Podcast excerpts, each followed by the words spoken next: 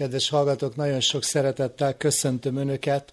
Elkezdeném a mai előadást, hogyha végig tekintették a meghívót, és akik erre az egész előadás sorozatra eljöttek, azok láthatták, hogy a mai lesz a sorozatunknak a befejező utolsó része.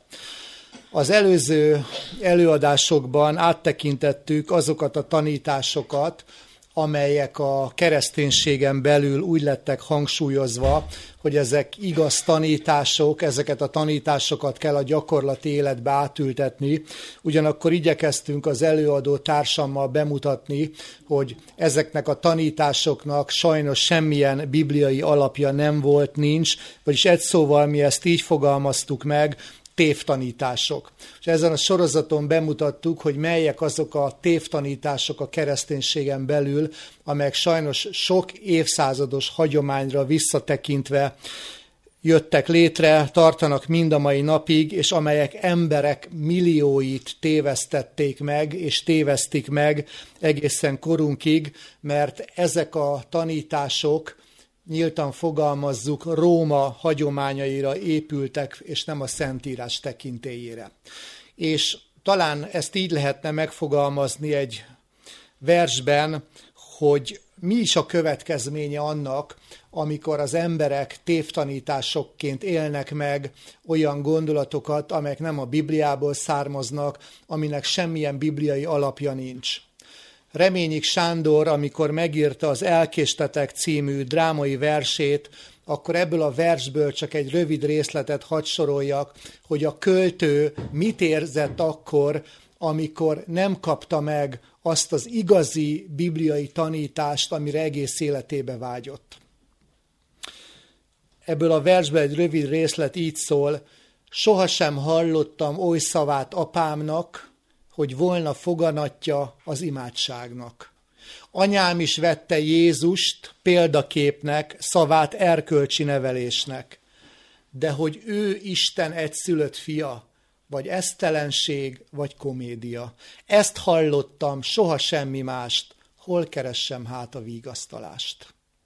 Döbbenetes sorok, igaz?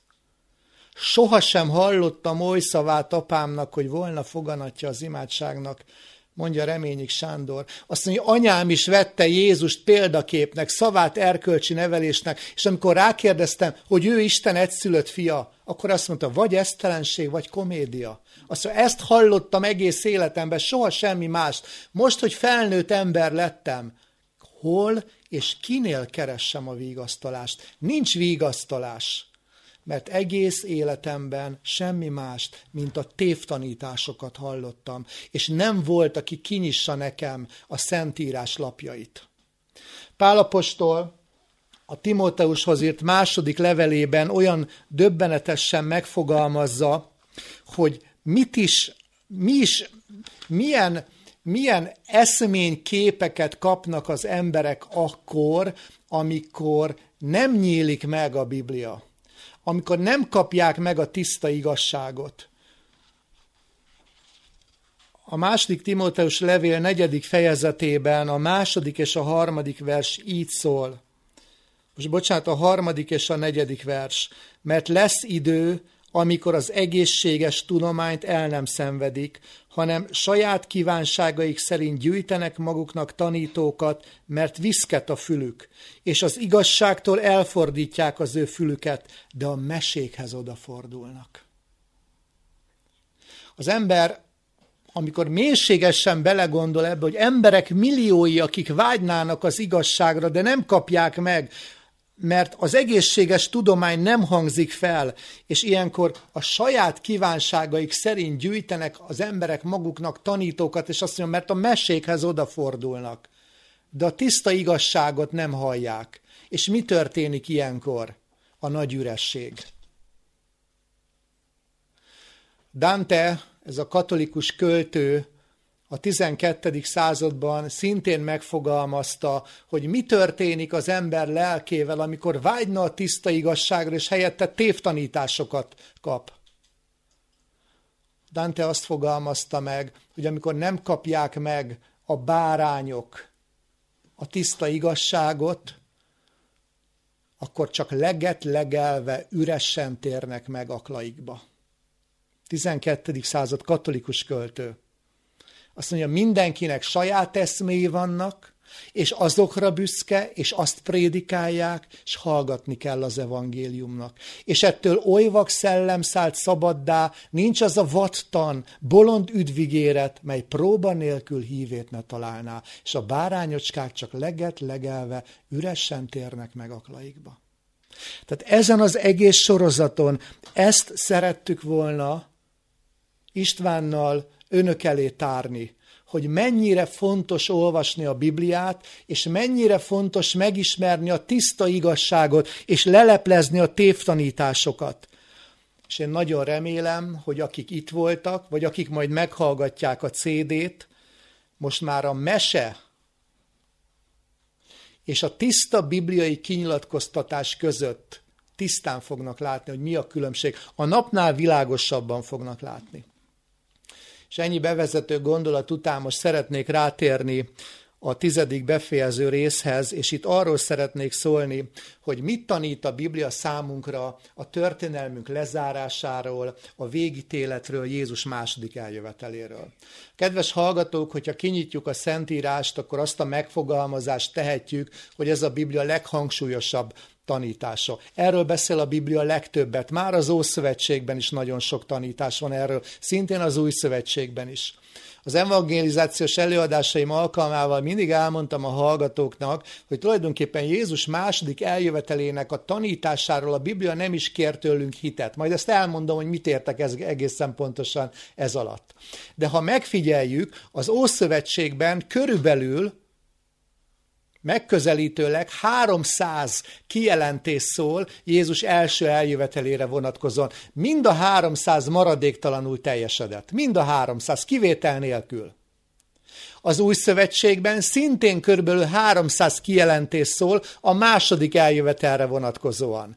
És itt szoktam föltenni a kérdést a kedves hallgatóknak, hogy ha az első eljövetelre vonatkozóan a 300 maradéktalanul teljesedett, akkor logikus, hogy az új szövetségben a 300 szintén teljesedik a második eljövetelre? Ez már nem hit kérdése, ez logika. Ez logika. Csodálatosan a Szentírás ezt bemutatja számunkra, és amikor Jézus Krisztus itt járta a földünkön, akkor az ő második eljövetelének a módját és idejét, és azt, hogy ezt milyen társadalmi változások fogják megelőzni, csodálatosan bemutatta számunkra. Azok az emberek, akik tényleg kutatják a Bibliának a kinyilatkoztatásait ebben a kérdésben, azok láthatják, hogy Jézus második eljövetele nem egy mesetörténet, nem az emberi kitalációnak a terméke, és nem fog titokban maradni. Jézus második eljövetelét nem csak az arra kiválasztott emberek fogják megtudni és meglátni, hanem az egész világ. Függetlenül attól, hogy az emberek hisznek-e Jézus Krisztusban, vagy nem hisznek.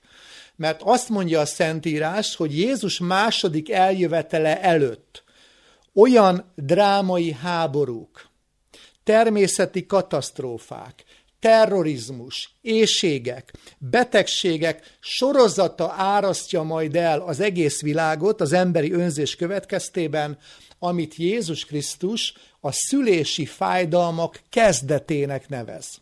Tehát Jézus előre fölhívta a mi figyelmünket, hogy lesznek drámai változások a társadalomban, ha ezeket a, változásokat figyelemmel kísérjük, és nem nehéz figyelemmel kísérni, mert a média csak erről beszél folyamatosan ezekről a változásokról, akkor ezekre a változásokra úgy tekintsünk, mint a szülési fájdalmak kezdetére. Mit értett ez alatt Jézus Krisztus? Természetesen itt is a Szentírás szeretném segítségül hívni.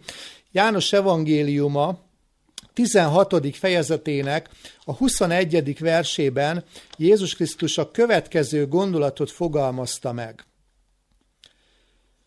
Az asszony, mikor szül, szomorúságban van, mert eljött az ő órája. de mikor megszüli az ő gyermekét, nem emlékezik többé a kínra az öröm miatt, hogy, az ember, hogy ember születette világra. Rögtön magyarázom ezt a Biblia verset, de leginkább a párhuzamos kijelentéssel értjük meg Máté Evangélium a 24. fejezetének 8. versében. Mind pedig a sok nyomorúság kezdete. Itt az eredeti görög szövegben nem a nyomorúság kifejezés szerepel, hanem vajúdási fájdalmak. Tehát Jézus mit fogalmazott meg? Mind Máté evangéliumában, mind János evangéliumában, mit jelent az, hogy amikor látjátok majd a jeleket, az éjségeket, a háborúkat, a betegségeket, a természeti katasztrófát, a félelmet, stb. stb. Ez a sok nyomorúság és a vajudási fájdalma kezdete. Amikor egy asszony teherbe esik, és ott van abban a bizonyos kilencedik hónapban, és annak is a legvégén, akkor jönnek az úgynevezett szülési fájdalmak. Az asszony tudja, hogy ezek a fájdalmak nem azt vetítik előre, hogy azonnal megszületik a kisbaba, hanem jelzés értékkel bírnak, hogy nem sokára elindul az a folyamat, aminek a vége a szülés. Én ezt átéltem, tudom, mit jelent.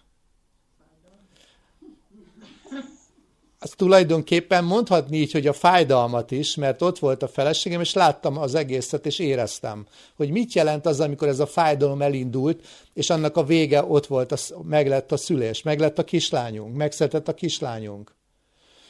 És Jézus azt mondja, hogy amikor látjuk majd azokat a jeleket, amelyeket én most olvasok, akkor ne ijedjünk meg, ne ijedjünk meg, ne halljunk el a félelemtől, mert ez nem azt jelenti, hogy azonnal lezáródik a történelem, és azonnal vége van a világnak, hanem ezek a szülési fájdalom kezdetei, meg kell lenniük ahhoz, hogy eljöjjön a vég.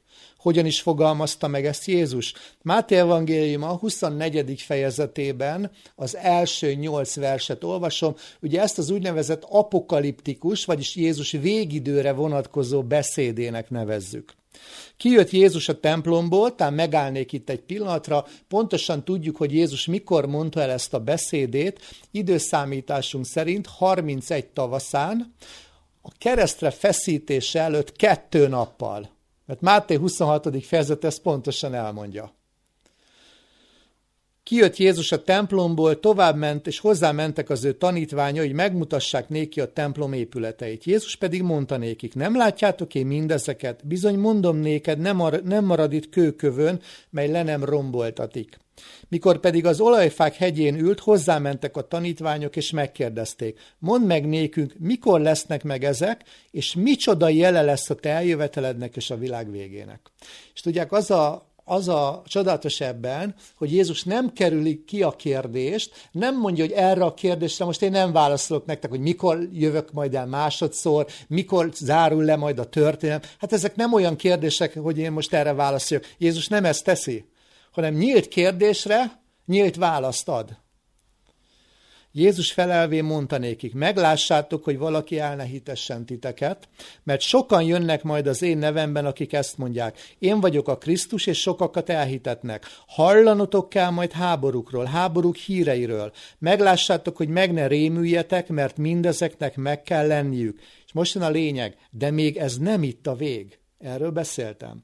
Mert nemzet támad nemzet ellen, ország ország ellen, lesznek éjségek, döghalálok. Az eredeti görög kifejezés szerint itt nem döghalál van, hanem fertőző betegségek, földindulások mindenfele, mindez pedig a sok nyomorúság kezdete, vagyis a vajudási fájdalmak kezdete. Tehát amikor látjuk a háborúkat, betegségeket, természeti katasztrófákat, tehát mindazokat a problémákat, amelyek megjelennek a társadalomban, akkor Jézus azt mondja, hogy nagyon figyeljetek oda. Legyen szemetek a látásra, legyen fületek a hallásra, mert ez nem mese történet. Én válaszoltam egy kérdésre, hogy mik, milyen dolgoknak kell meglenniük az, ahhoz, hogy én eljöjjek másodszor, felsorolja ezeket a jeleket.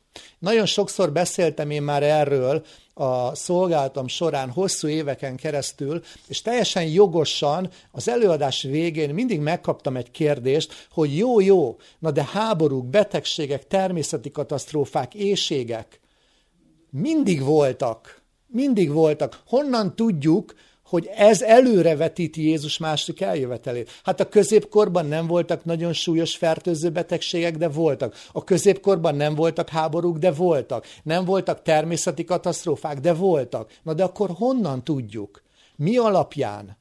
Nagyon egyszerűen meg lehet válaszolni a kérdést. Megnézzük az arányokat hogy mennyi természeti katasztrófa volt a középkorban, mennyi van most. Mennyi háború volt a középkorban, mennyi van most. Mennyi betegség volt a középkorban, mennyi van most. Tökéletesen be lehet ezt azonosítani. És akkor tudjuk, hogy Jézus nem a középkorról beszélt, hanem, hanem, a, hanem a mikorunkról. Radnóti Miklósnak van egy olyan írása, ami tulajdonképpen soha nem jelent meg. Ennek az írásnak az a címe János jelenései. És ebből egy rövid gondolatot szeretnék idézni, ami így szól, vidám aratás, rettenetes ősz, jajong felém az apokalipszis szava. Radnóti nagyon megértette vidám aratás, rettenetes ősz, jajong felém az apokalipszis szava. De fel kell tennem egy kérdést. Ma ki figyel az apokalipszis szavára? Ki figyel erre? Figyelnek erre az emberek? Érdekli az emberek? Az embereket összekötik az emberek ezt Jézus második eljövetelének kijelentéseivel? Odafigyelnek erre? Nem nagyon. Nem nagyon egy, egy történetet szeretnék elmondani, és ez mélyen megdöbbent. Tehát ez, ezt a történetet ezen a sorozaton már említettem, szerintem. Egy lelkész idegen országba elment, és arra kérték fel, hogy Jézus második eljövetelének a jeleiről, tehát amiről én most beszélek, mondja el az embereknek.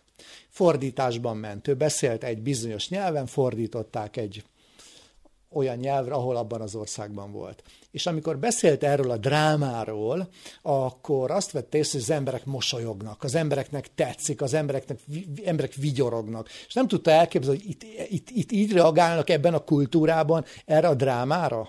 És amikor befejezte, akkor megkérdezte a fordítót, hogy amikor én beszéltem a, a természeti katasztrófák áldozatairól, a háborúk áldozatairól, az éjségekről, akkor miért nevettek az emberek? Ti így reagáltok ezekre a problémákra? És akkor a fordító lehajtotta a fejét, nagyon elszégyelte magát, és azt mondta, hogy nézd, amiről te beszéltél, én ezt nem mertem lefordítani. Helyette vicces történeteket meséltem. Miért? Miért nem merik az emberek ezt? Miért nem mernek az emberek ezen elgondolkodni, és összekötni a Szentírás kijelentéseivel, hogy bizony Jézus ezekről beszélt, ezek a vajudási fájdalmak kezdete. Miért tisztelet a kivételnek, miért folytatnak az emberek egy úgynevezett struc politikát, hogy bedugjuk a fejünket a földbe, és semmiről nem akarunk tudni. De ez már Jézus idejében is megvolt az e fajta hozzáállás. Máté evangéliuma 16. fejezetének az első három versét szeretném felolvasni, és ez a következőképpen szól. Jézus Krisztus itt megfette a kor írástudóit, gond, nagy gondolkodóit, mondhatni tudósait, hozzá menvén a farizeusok és a szaddúceusok kísértvén kérték őt, hogy mutasson nékik mennyei jelt. Ő pedig felelvén mondta nékik, mikor esteledik, azt mondjátok, szép idő lesz, mert veres az ég. Reggel pedig ma zivatar lesz, mert az ég borús és veres. Képmutatók. Az ég ábrázatját meg tudjátok ítélni, az idők jeleit pedig nem tudjátok. Megdöbbentő, igaz? Hogy kimegyünk az utcára, az emberek nagy többsége azt mondja, hogy hát esik az eső, borús az idő. Süt a nap, jó idő lesz. Ezt meg tudjuk állapítani, igaz? Jézus azt mondta, hogy ezt tökéletesen tudjátok, de az idők jeleit nem tudjátok. Az idők jelein nem akartok gondolkodni. Hogy melyek azok a problémák, amelyek le fogják zárni az emberi történelmet, erről nem akartok tudni? Inkább idegesek lesztek, hogyha erről hallotok? Hát én sokszor átéltem. Sokszor átéltem, hogy beszéltem erről, és akkor volt, aki az előadás közben azt mondta nekem, most ide jött ijeszgetni? Így. Vagy volt, aki azt mondta, hogy ki kíváncsi erre, amiről maga beszél itt. Hát én még élni akarok, én még meg akarom élni a gyerekeimnek, meg az unokáimnak a, a további sorsát. Emlékszem, hogy soha nem felejtem el, 2002-t írtunk, Budaörsön tartottam előadást, és az előadás végén volt, amikor egy hölgy a sorok között azt mondta nekem, hogy tudta, hogy, hogy én nem mondtam, de hát én soha nem tagadom le, hogy melyik közösséghez tartozom, és akkor azt mondta, hogy, hogy, hogy maguk adventisták mindig ezt csinálják. Mindig csak ijeszgetik az embereket.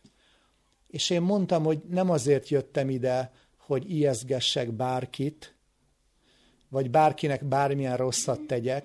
Én szerintem az a tiszta és az a becsületes, ha nem hallgatom el, hogy maga, maga Jézus Krisztus mire tanított bennünket, és mire hívta fel a figyelmünket. És kedves hallgatók, én éppen ezért a mai alkalommal azt javaslom, hogy nézzük sorjába az úgynevezett szülési fájdalmaknak a kezdetét, vagyis ismerjük meg az idők jeleit, amiről Jézus beszélt, hogy be kell teljesedni ezeknek, és döntsük el, hogy vajon ezek a jelek, ezek csak apokaliptikus szektáknak a képzelgései, vagy pedig Jézus Krisztusnak a kijelentései. Ezt, ezt önöknek kell eldönteni. Ezt önöknek kell eldönteni.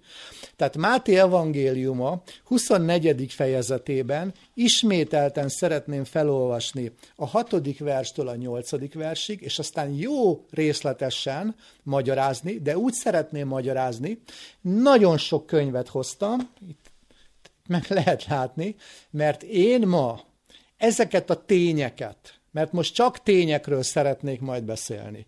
Ezeket a tényeket olyan könyvekből szeretném bemutatni önöknek, amelyek nem a Bibliára hivatkoznak, olyan tudósok, olyan gondolkodóknak a kijelentéseit, akik Bibliától függetlenül látják, hogy mifele halad a világ. Bibliától függetlenül látják, amiről Radnóti beszélt, hogy jajong felénk az apokalipszis szava. Tehát Máté 24. fejezetében a hatodik verstől még egyszer.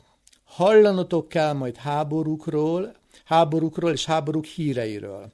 Meglássátok, hogy meg ne rémüljetek, mert mindezeknek meg kell lenniük, de még ez nem itt a vég. Ugye erről beszéltem mert nemzet támad nemzet ellen, ország ország ellen, lesznek éjségek, fertőző betegségek, földindulások mindenfelé. Mindez pedig a sok nyomorúság kezdete. Rögtön szeretnék idézni egy nagy gondolkodótól, László Ervin professzortól, aki figyelve a világunkban végbe menő eseményeket, a következő gondolatot fogalmazta meg drámai módon, hogy mi fele halad a világunk. Változások itt vannak a levegőben, bárhová nézünk, mindenütt veszélyt és gondot látunk. A jövedelem különbségek és az egyenlőtlen fejlődés mind gyakrabban gerjesztenek egyre súlyosabb vallási, etnikai és fai konfliktusokat. A szervezet bűnözés vélegméretű vállalkozásán nőtte ki magát, és a mafiák tevékenysége az információval való visszaéléstől a fegyver, kábítószer, szervcsempészetig igen széles skálán mozog, és ennek mind sebezhetőbb és kaotikusabb világnak a népessége egyre csak növekszik, a számítások szerint 2030-ra elérheti a 10 milliárdot. Soha nem látott helyzet fog majd előállni. Döbbenetes ezek a, ezek a gondolatok. Soha nem látott helyzet fog majd előállni. A kialakuló kritikus hiány nem csak azt eredményezi majd, hogy csökken a Föld kevésbé szerencsés lakosainak anyagi életszínvonala, a kölcsönös függés épülő világrend egészében okozhat hirtelen repedéseket, súlyos inségek, tömeges elvándorlás, ezt már most tapasztaljuk, ugye ez a migráció, és terjedő járványok formájában. Mindez valószínűleg társadalmi és politikai konfliktusokhoz, nyugtalansághoz, káoszhoz, bűnözéshez és háborúkhoz vezet majd. László Elvin a harmadik évezred című könyve Veszélyek és esélyek című fejezetéből olvastam ezt. Tehát a gondolkodók ezt mind-mind látják. Jézus tehát így kezdi a beszédét, hogy hallanotok kell majd. Kedves hallgatók, évekkel ezelőtt felfigyeltem erre a mondatára, és csak ámulok és bámulok, ha fogalmazhatok így. Hogy Jézus időszámításunk szerint 31 tavaszán, tehát a keresztre feszítés előtt kettő nappal megválaszolja ezt a kérdést, és azt mondja, hogy hallanotok kell majd. Mit is jelent, hogy hallanotok kell majd? Jézus az első században előre megjövendölte a modern hírközlő eszközöknek a szerepét. Figyeljük meg, hogyha ma történik valami a világban, szinte percek kérdése, és azonnal tudjuk. Így van? Tavaly, október végén, október vége lehetett, november eleje, ültem az internet előtt, valamit olvastam, és nem tudom milyen meggondolásból, de megálltam és rákattintottam a hírstartra. És abban a pillanatban a következőt olvastam. Figyeljenek, fél órával ezelőtt drámai terrorcselekmény történt Párizsban. Tehát megtörtént, és fél órával később Budapesten én már tudtam, de az egész világ tudott erről. Tehát Jézus erről beszélt, hogy a modern hírközlő eszközöknek a, a, a szerepe miatt az egész világunk olyan lesz majd, mint egy kis falu. Mi jellemzi a kis falut? Így van. Mindenki tud mindenkiről mindent. Figyeljük meg, hallanotok kell majd. Miről beszélt Jézus? Hogy én előre tudom a jövőt, és én azt megjelentem néktek. Tehát az első században már beszélt az internetről, beszélt a televízióról, beszélt a rádióról, beszélt a nyomtatott sajtóról. Hol voltak még ezek? De Jézus, mint Isten, előre látta ezt. Ez a proféciának a csodálatos volta, hogy hallanotok kell majd. És aztán Jézus arról beszélt, hogy nem csak hallanotok kell majd, hanem meg lesznek az úgynevezett háborúk. És akkor itt szeretnék rátérni arra, amivel kezdtem az előadást. Honnan tudjuk pontosan, hogy az imént felsorolt idők jelei kizárólagosan a mi korunkra vonatkoznak. Hoztam magammal néhány könyvet, és ebből az első. Ezt a heti világgazdaság könyvkiadó adta ki 2006-ban, talán még be lehet szerezni, az a címe, Merre tart a világ? 50 tény, ami megrengethetné a világot. Félelmetes könyv, 50 tény arról szól, Bibliától függetlenül, hogy merre halad a világunk. És amikor Jézus azt mondta, hogy hallanotok kell majd háborúkról, akkor az első idézet a könyv 189. oldalán található ezzel kapcsolatosan, és ez a következő képpen szól. Mondom, 2006-ban, tehát 10 évvel ezelőtt a világ lakosságának egyharmada háborúban áll, miközben az Egyesült Államok és szövetségesei azt fontolgatták, hogy bölcs dolog-e hadba lépni Irak ellen, a világ lakosságának több mint egyharmada már valamilyen konfliktusban állt. 2002-ben Világszerte 30 ország részese volt 37 különböző fegyveres konfliktusnak, és ebben összesen 2,29 milliárd ember vett részt. 2002-ben. Majdnem két és fél milliárd ember vett részt háborúban. És mi arról beszélünk, hogy igen, volt egy pusztító háború, a második világháború idején. De hol van már az? Tudtuk azt, hogy 2002-ben 30 ország 37 féle háborút vívott egymással? Igaz, nem tudtunk róla. Itt a tény. Itt a tény. Némi túlzással, némi túlzással, de majdnem, nem teljesen, de majdnem a fél világ háborúban állt egymással.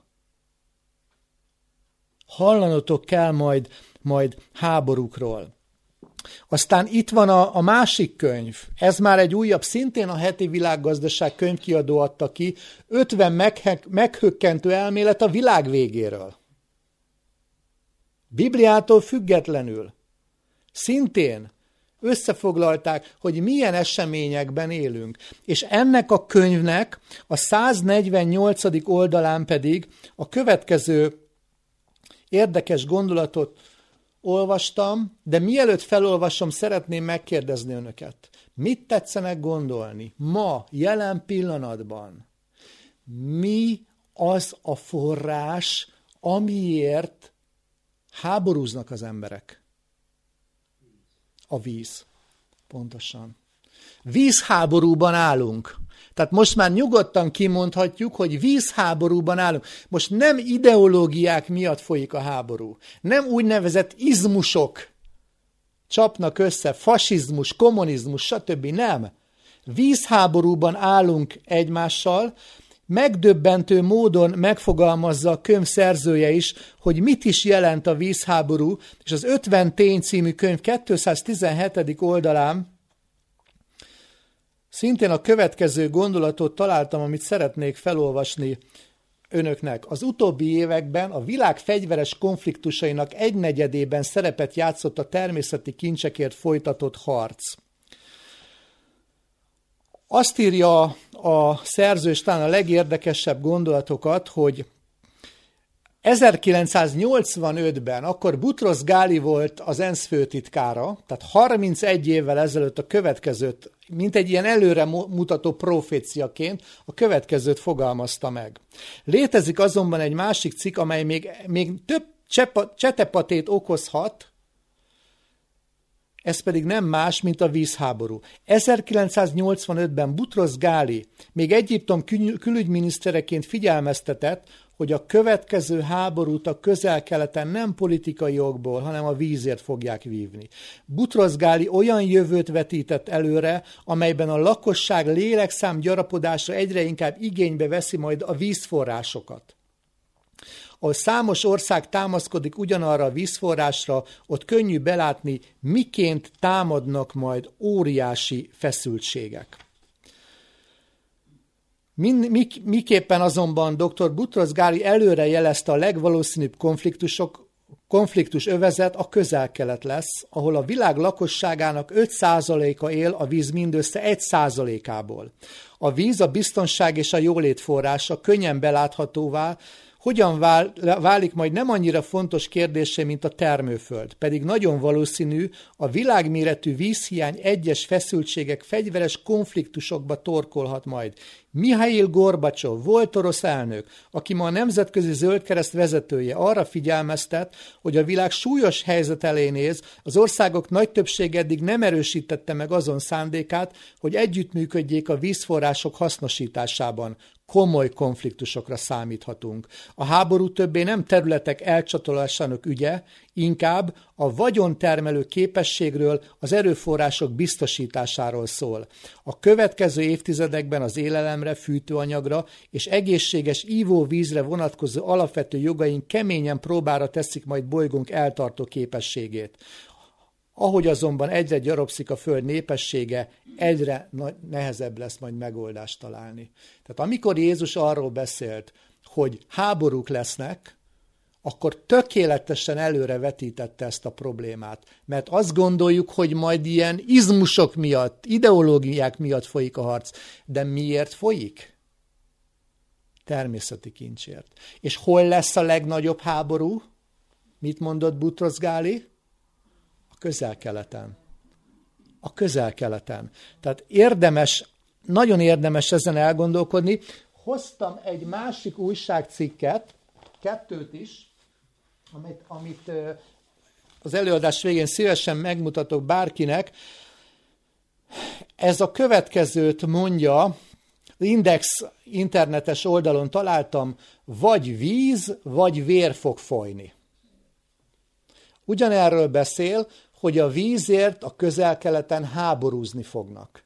Tehát amikor Jézus arról beszélt, hogy hallanunk kell majd háborúkról, akkor kedves hallgatók, gondoljunk erre, hogy ebben már benne vagyunk. És a másik, a vízhiány miatt újabb tömeges népvándorlásra számíthatunk. Tehát a migráció az nem csak arra vonatkozik majd, hogy a terrorizmus miatt a közel-keletről népek elindulnak Európa közepére, hanem azért is, mert egyszerűen nincs, nincs forrás, amiből meg tudnának élni, elindulnak Európába, és itt pedig a kultúrák fognak összecsapni, de tulajdonképpen emögött megint miről van szó, azt, hogy gazdasági probléma van ennek útjában. Beletetszettek ebbe gondolni? Hogy mennyire, mennyire félelmetes időszakban vagyunk? Mennyire félelmetes időszakban vagyunk? Ugyanez az apokaliptikus beszéd Lukács 21. fejezetében is megtalálható, sőt Márk 13. fejezetében, ezek az úgynevezett együttlátó szinoptikus evangéliumoknak nevezzük. Lukács 21-26-ban Jézus megint kiemel egy dolgot, és én ezen évek óta gondolkodom, de most már az utóbbi tíz évben, de főként az utóbbi másfél évben ezt nagyon megértettem. Most értettem meg igazán. Lukács 21-26 így szól, amikor az emberek majd elhalnak a félelem miatt, és amik a világra következnek. Tehát Jézus kiemel valamit, az emberek el fognak majd halni a félelem miatt, vagyis azt mondja, hogy sajnos egy olyan világméretű probléma üti fel a fejét, amitől az emberek megijednek, félni fogjak, fognak, és ez a félelem átjárja majd az egész társadalmat. Mit tetszenek gondolni, mi ez a félelem, ami megjelent? Tessék? A terrorizmus. Itt van. Nem erről hallunk nap, mint nap? Nyilván a mindennap, nyilván a félelembe természetesen beletartozik a mindennapi bizonytalanság is. Hogy fogok megélni, stb. stb. De nézzük meg a világméretekben. Megjelent a terrorizmus, és tulajdonképpen 2001. szeptember 11-e volt, amikor New Yorkban ez a döbbenetes terrorcselekmény történt, a nyitánya, amit így lehetne megfogalmazni a modernkori terrorizmusnak. A modernkori terrorizmus elindul 2001, 2001. szeptember 11-én, és kezd csúcsosodni 2014-ben, amikor megjelenik az, az úgynevezett iszlám állam. Most hoztam magammal egy másik könyvet, Stanley Weissman a Terrorizmus című könyvét. Ezt a könyvet évekkel ezelőtt vásároltam meg, és valahogy volt, volt egy ilyen bennem egy sejtés, hogy lesz idő, amikor ezt a könyvet elő fogom venni a kedves hallgatóknak, és ebben be tudom majd mutatni, hogy, hogy mit is akart Jézus Krisztus elénk tárni, azzal a versével, hogy az emberek elhalnak majd a félelem miatt. Néhány gondolatot ebből a könyvből is szeretnék felolvasni, rögtön a hatodik oldaláról, hogy mi a terrorizmus. Egyszerűen értsük meg, mi a terrorizmus. A terrorizmus a polgári lakosság ellen elkövetett erőszakos cselekedet, amely mögött politikai célkütűzés húzódik. Ebben a definícióban a három kulcsszó az erőszak, a polgári lakosság és a politika. A terrorizmus minden esetben erőszakos, ez különbözteti meg a terrorista csoportokat egyéb szervezetektől, például politikai pártoktól. A terrorista akció ellentétben a legtöbb katonai hadművelettel szándékosan a polgári lakosságot célozza. Végül a terrorizmus mindig politikai, ellentétben a pusztán pénz által motivált bűnszervezetekkel. A terrortámadás politikai célokat akar elérni, például a kormányok megdöntését. Tehát mi a terrorizmusnak a lényege? Embereket félelemben tartani. Az egész emberi társadalmat a, hogy az egész emberi társadalmat tulajdonképpen a félelem járja át. Aztán a 20. oldalon a következő gondolatot találtam, és itt mutatkozik meg leginkább, és megint visszatérek Jézusnak a gondolatára, hogy hallanotok kell majd bizonyos dolgokról. Mert a könyv szerzője azt fogalmazza meg, hogyan használják a terroristák a médiát. Tudnék, a biztonságpolitikai szakértők felfigyeltek valamire, hogy soha a modernkori terrorizmus történetében soha, de soha így, ilyen módon, és ezt a kifejezést használják ilyen profi módon, mint az iszlám állam, soha nem használta még a médiát. Soha nem használta még fel senki előttük ennyire átütő módon az internetet. Egy félelmetes korszakban vagyunk. A terrorizmus egyik fő célja, hogy hasson a közvéleményre. Tudnék, amikor embereket robbantanak fel saját maguk által, akkor szeretném elmondani önöknek, hogy nem ez a fő céluk. Nem ez a fő céluk. A fő céluk az, hogy ezzel félelembe tartsák az nemzeteket és az embereket. A terroristák világszerte arra használják a médiát, hogy eljussanak a nyilvánosság elé. Az ő szemszögükből a média mindig is hajlandó volt gondoskodni a terrorizmus hírközléséről. Ez azért van így, mert a terrortámadások természet adta módon drámaiak, és lényegében olyan jellegű sztorikat szolgáltatnak, amely felkelti a közönség érdeklődését a hírcsatornák irányában, és növeli az újság eladásokat is. Félelem, Dráma, de pénz. Hát erre mondta Pálapostól a Timóteus levelében, hogy minden rossznak gyökere a pénz szerelme. Mert nyilvánvalóan a sajtó ebből pénzt fog csinálni.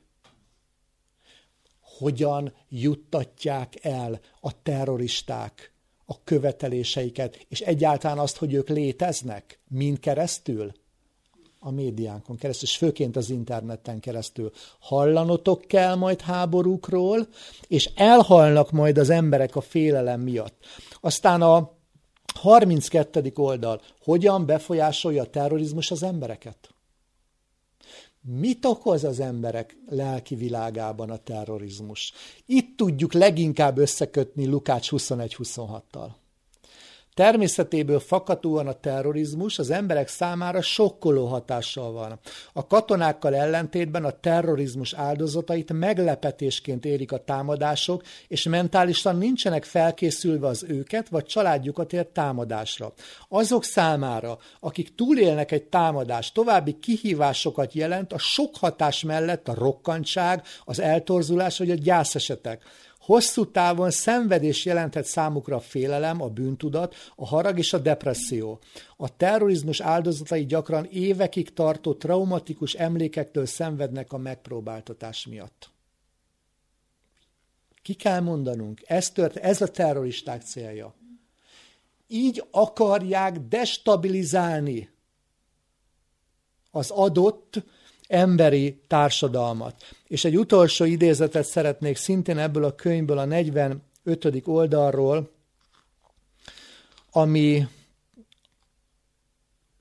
amelyben Tony Blair, az akkori brit miniszterelnök 2002. november 12-én a következőt fogalmazta meg.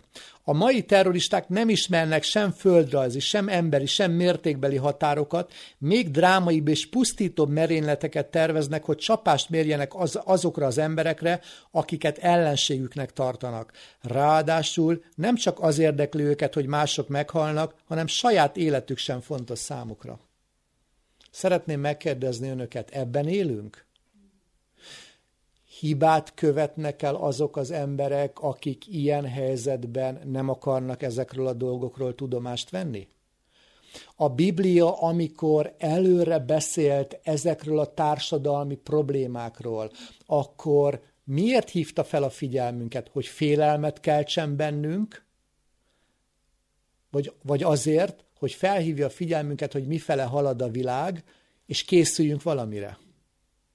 Nyilván nem az az elsődleges cél, hogy félelmet keltsen bennünk a Szentírás, hanem valamire szerette volna, vagy szeretné mind a mai napig felhívni a figyelmünket. Még két könyvet szeretnék említeni.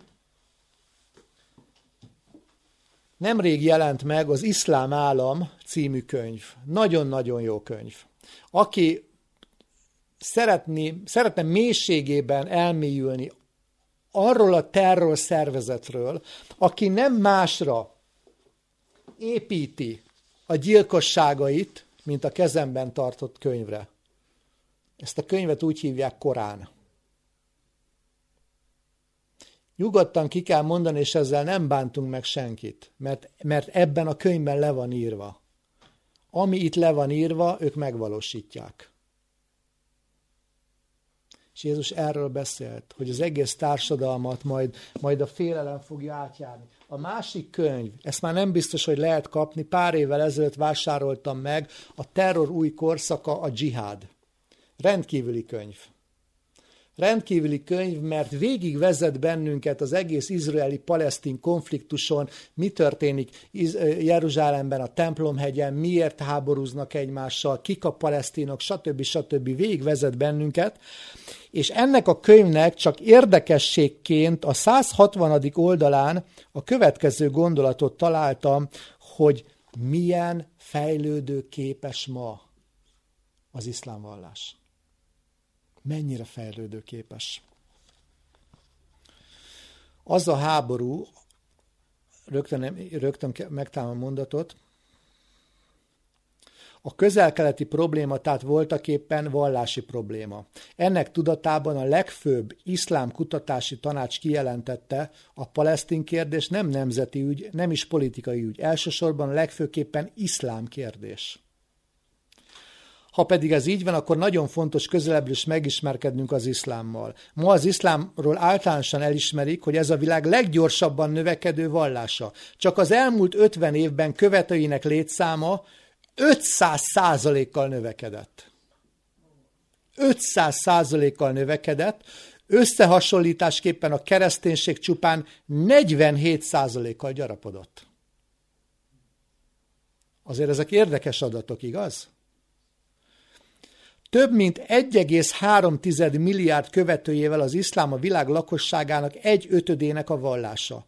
Bár a világ muzulmányainak 45%-a nem arab, például volt Szovjetunió területén 100 millió Mohamedán él, Indonéziában pedig 200 millió, mégis minden közel-kelet és észak-afrikai arab ország az ebben a térségben élő lakosság 92%-a viszonyulását, cselekedeteit az iszlám irányítja diktátumai a földgolyó szinte bármely pontjára elérnek, befolyása 67 különböző nemzetre terjed ki, amelyek földünk teljes területének egy hetedét foglalják el. Ezen felül a történelmi keresztény kultúrával rendelkező országokban is rohamos gyorsasággal terjed az iszlám.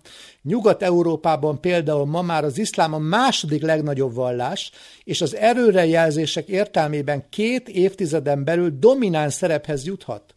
London polgármestere már muzulmán. Nem tudom, hallottuk-e? Tegnap előtt választották meg. Már muzulmán. Franciaországban 1,5 millió Mohamedán él, kb. 6 muszlim jut minden egyes keresztényre. Angliában több mint 2000 mecset áll. Az Egyesült Államokban pedig a becslések szerint 2 millió muzulmán él, 1370 a mecsetek száma. Összehasonlításképpen 30 évvel ezelőtt az Egyesült Államokban csupán 500 ezer volt a muzulmánok száma, és 1986-ban 598 mecset állt az iszlám csoportok egyre mélyebben hatolnak az amerikai társadalomra és az európai társadalomra és a kultúrára. Úgy kell értenünk, hogy az iszlámnak ez a világméretű növekedése globális fenyegetés jelent? Hát ez döntse el kiki. Megdöbbentőek ezek az adatok? Ez teljesen más vallás, és ne felejtsük el, hogy ez a vallás, ez háttérbe akarja szorítani teljes mértékben a kereszténységet. Tehát egy, egy, egy olyan kultúra van kiemelkedőben, amelyre nem véletlenül fogalmazták meg a biztonságpolitikai szakemberek, hogy szó szerint idézem, Európa háborúban áll a terrorizmussal. Tehát jelen pillanatban mi háborúban állunk. Jelen pillanatban egy háborúban éljük, a, éljük az életünket. Aztán menjünk tovább. Jézus arról is beszélt, hogy hallanunk kell majd betegségekről. Mint említettem, Károly úgy, úgy fordítja, hogy, hogy döghalálok, ezt így kellene még jobban lefordítani, és így válik közérthetővé fertőző betegségek. Szintén 50 tény merre tart a világ című könyvnek a 222. oldalán a következőt fogalmazza meg a szerző, és ezen, ezen nagyon me- mélyen megdöbbentem, Afrikában mintegy 30 millió hív pozitív ember él. Tehát három Magyarországnyi éces beteg él. A legnagyobb járvány ez, amelyel az emberi nem valaha szembe került, és az ellene folytatott harcban rosszul állunk. 14 másodpercenként újabb fiatal fertőződik meg HIV vírussal, ez sorok írásakor 36 millió hív pozitív vagy éces beteg ember él, és a betegség 2050-ig akár 280 millió ember életet követelhet. Ezt egy másik adat így fogalmazta meg, hogy globális mértékben 5 másodpercenként megfertőződik valaki az étszel, ez naponta 17.280 embert jelent. Hallanotok kell majd fertőző betegségekről. Persze Jézus hozzátette azt is, hogy ezt, ezt figyeljük meg globális méretekben, de az étszen kívül miről hallunk még? Ott az ebola, ott a zika vírus, ott van a madán, sertésinfluenza, és újabb és újabb vírusok jönnek majd. 50 meghökkentő elmenet a világ végéről című könyv 18-19. oldalát is szeretném megmutatni önöknek, mert ebben a szerző azt mondja, hogy, hogy tulajdonképpen ezeknek a világméretű járványoknak mi a legmegdöbbentőbb része? Szóval nagyon egyszerű. Közös, van egy közös vonásuk. Nagyon gyorsan tudnak terjedni. És miért tudnak gyorsan terjedni? Már olyan közlekedési eszközök vannak, hogy valaki felszáll repülőre a világ egyik végén, és pár óra múlva leszáll a világ másik végén, és viszi magával. Azt írja a szerző, hogy a világméretű járványok egyik közös jellemzője a gyors terjedés. Például csak megemlíti, hogy, hogy 1918-ban ott volt a spanyol nátha, 50 millió halott volt fél év alatt. A WHO adatai szerint a H1N1 sertés influenza végül 18 ezer halálos áldozatot szedett, a H5N1 pedig 2005 végéig 74 ezer ember halálát okozta közvetlenül. De most figyeljünk! Ezek a számok jelentéktelennek tűnnek, ha összehasonlítjuk őket az egyszerű influenzára vonatkozó adatokkal, amelyek becslések szerint évente 250-500 ezer ember közötti halálos áldozatokat követelnek. Tehát évente ennyi ember hal meg, csak egyszerű influenzában. 500 ezer ember. Szakértőket a vírus terjedésének hónapjaiban leginkább az eddig ismert legrettenetesebb járvány emléke nyugtalanította. A világ éppen, hogy túlélt egy pusztító háborút, amikor 1918-ban kitört a spanyol nátha járvány. Hat hónap leforgás alatt a vírus 50 millió áldozatot követelt, különösen a 25-40 éves korosztályból. Az 1957-es és 1968-as ázsiai influenza járványok szintén milliók halálát okozták. Ma, amikor az utazás még egyszerűbb és gyorsabbá vált, és az emberek nagy része sűrűn lakott városokban él, az 1918-ashoz hasonló járvány pusztító hatású lehet, ismételtem. Az influenza volt a 20. század tömegpusztító fegyvere, hiszen több áldozatot szedett, mint a nácizmus, az atombomba vagy az első világháború. Ezen, ezen, érdemes elgondolkodni. A természet a legrettenetesebb bioterrorista, nekünk pedig minden figyelmünket és e- erőforrásunkat az egészségügyre kellene fordítanunk. Mire fordítják ma a kormányok a legkevesebb pénzt? Az egészségügyre. Köszönöm szépen. Érezzük, hogy érezzük ebben a Jézusi kijelentésben, hogy hallanotok kell majd fertőző betegségekről, ez, ez egy micsoda dráma. De azért most én egy átvitt értelemben egy másik fertőző betegségről szeretnék beszélni, de ez átvitt értelemben fertőző betegség. Az egészségügyi világszervezet, a WHO pár hónappal ezelőtt szintén kijelentette, hogy felütötte a fejét egy olyan betegség, ami átvitt értelemben fertőző betegség, rokkantsági megbetegedések listájára vették fel, ez pedig nem más, mint a depresszió. Merre tart a világ 50 tény, ami megrengethetné a világot című könyv. 235. oldalát 2006-ban is már elolvastam, sokat mutattam ezt az embereknek, de akkor is rendkívül megdöbbentem tőle. Évről évre többen halnak meg önkezüktől, mint a világ fegyveres konfliktusaiban együttvéve. Azt írja a könyv szerzője, hogy, hogy 2020-ig, tehát négy éven belül évente egy millió, egy millió ember fogja eldobni magától az életet, mert nem tudja feldolgozni a magánéletében lévő konfliktusokat és problémákat. Érzékeljük, hogy micsoda drámának vagyunk tanúi? Félelmetes, ahogy a, a, a, ahogy a könyv szerzője beszél, hogy miért, miért jutnak el az emberek, hogy, hogy egyáltalán azt, hogy, hogy eldobják maguktól az életet, azért, mert kutatások arra utalnak, hogy az emberek az idegrendszerileg megterhelő mozzanatokat nem tudják majd kezelni. Egyet tetszenek ezzel érteni? Jézus beszélt arról is, hogy, és most már megy az idő, úgyhogy gyorsítani fogom, hogy hallanunk kell majd éjségekről.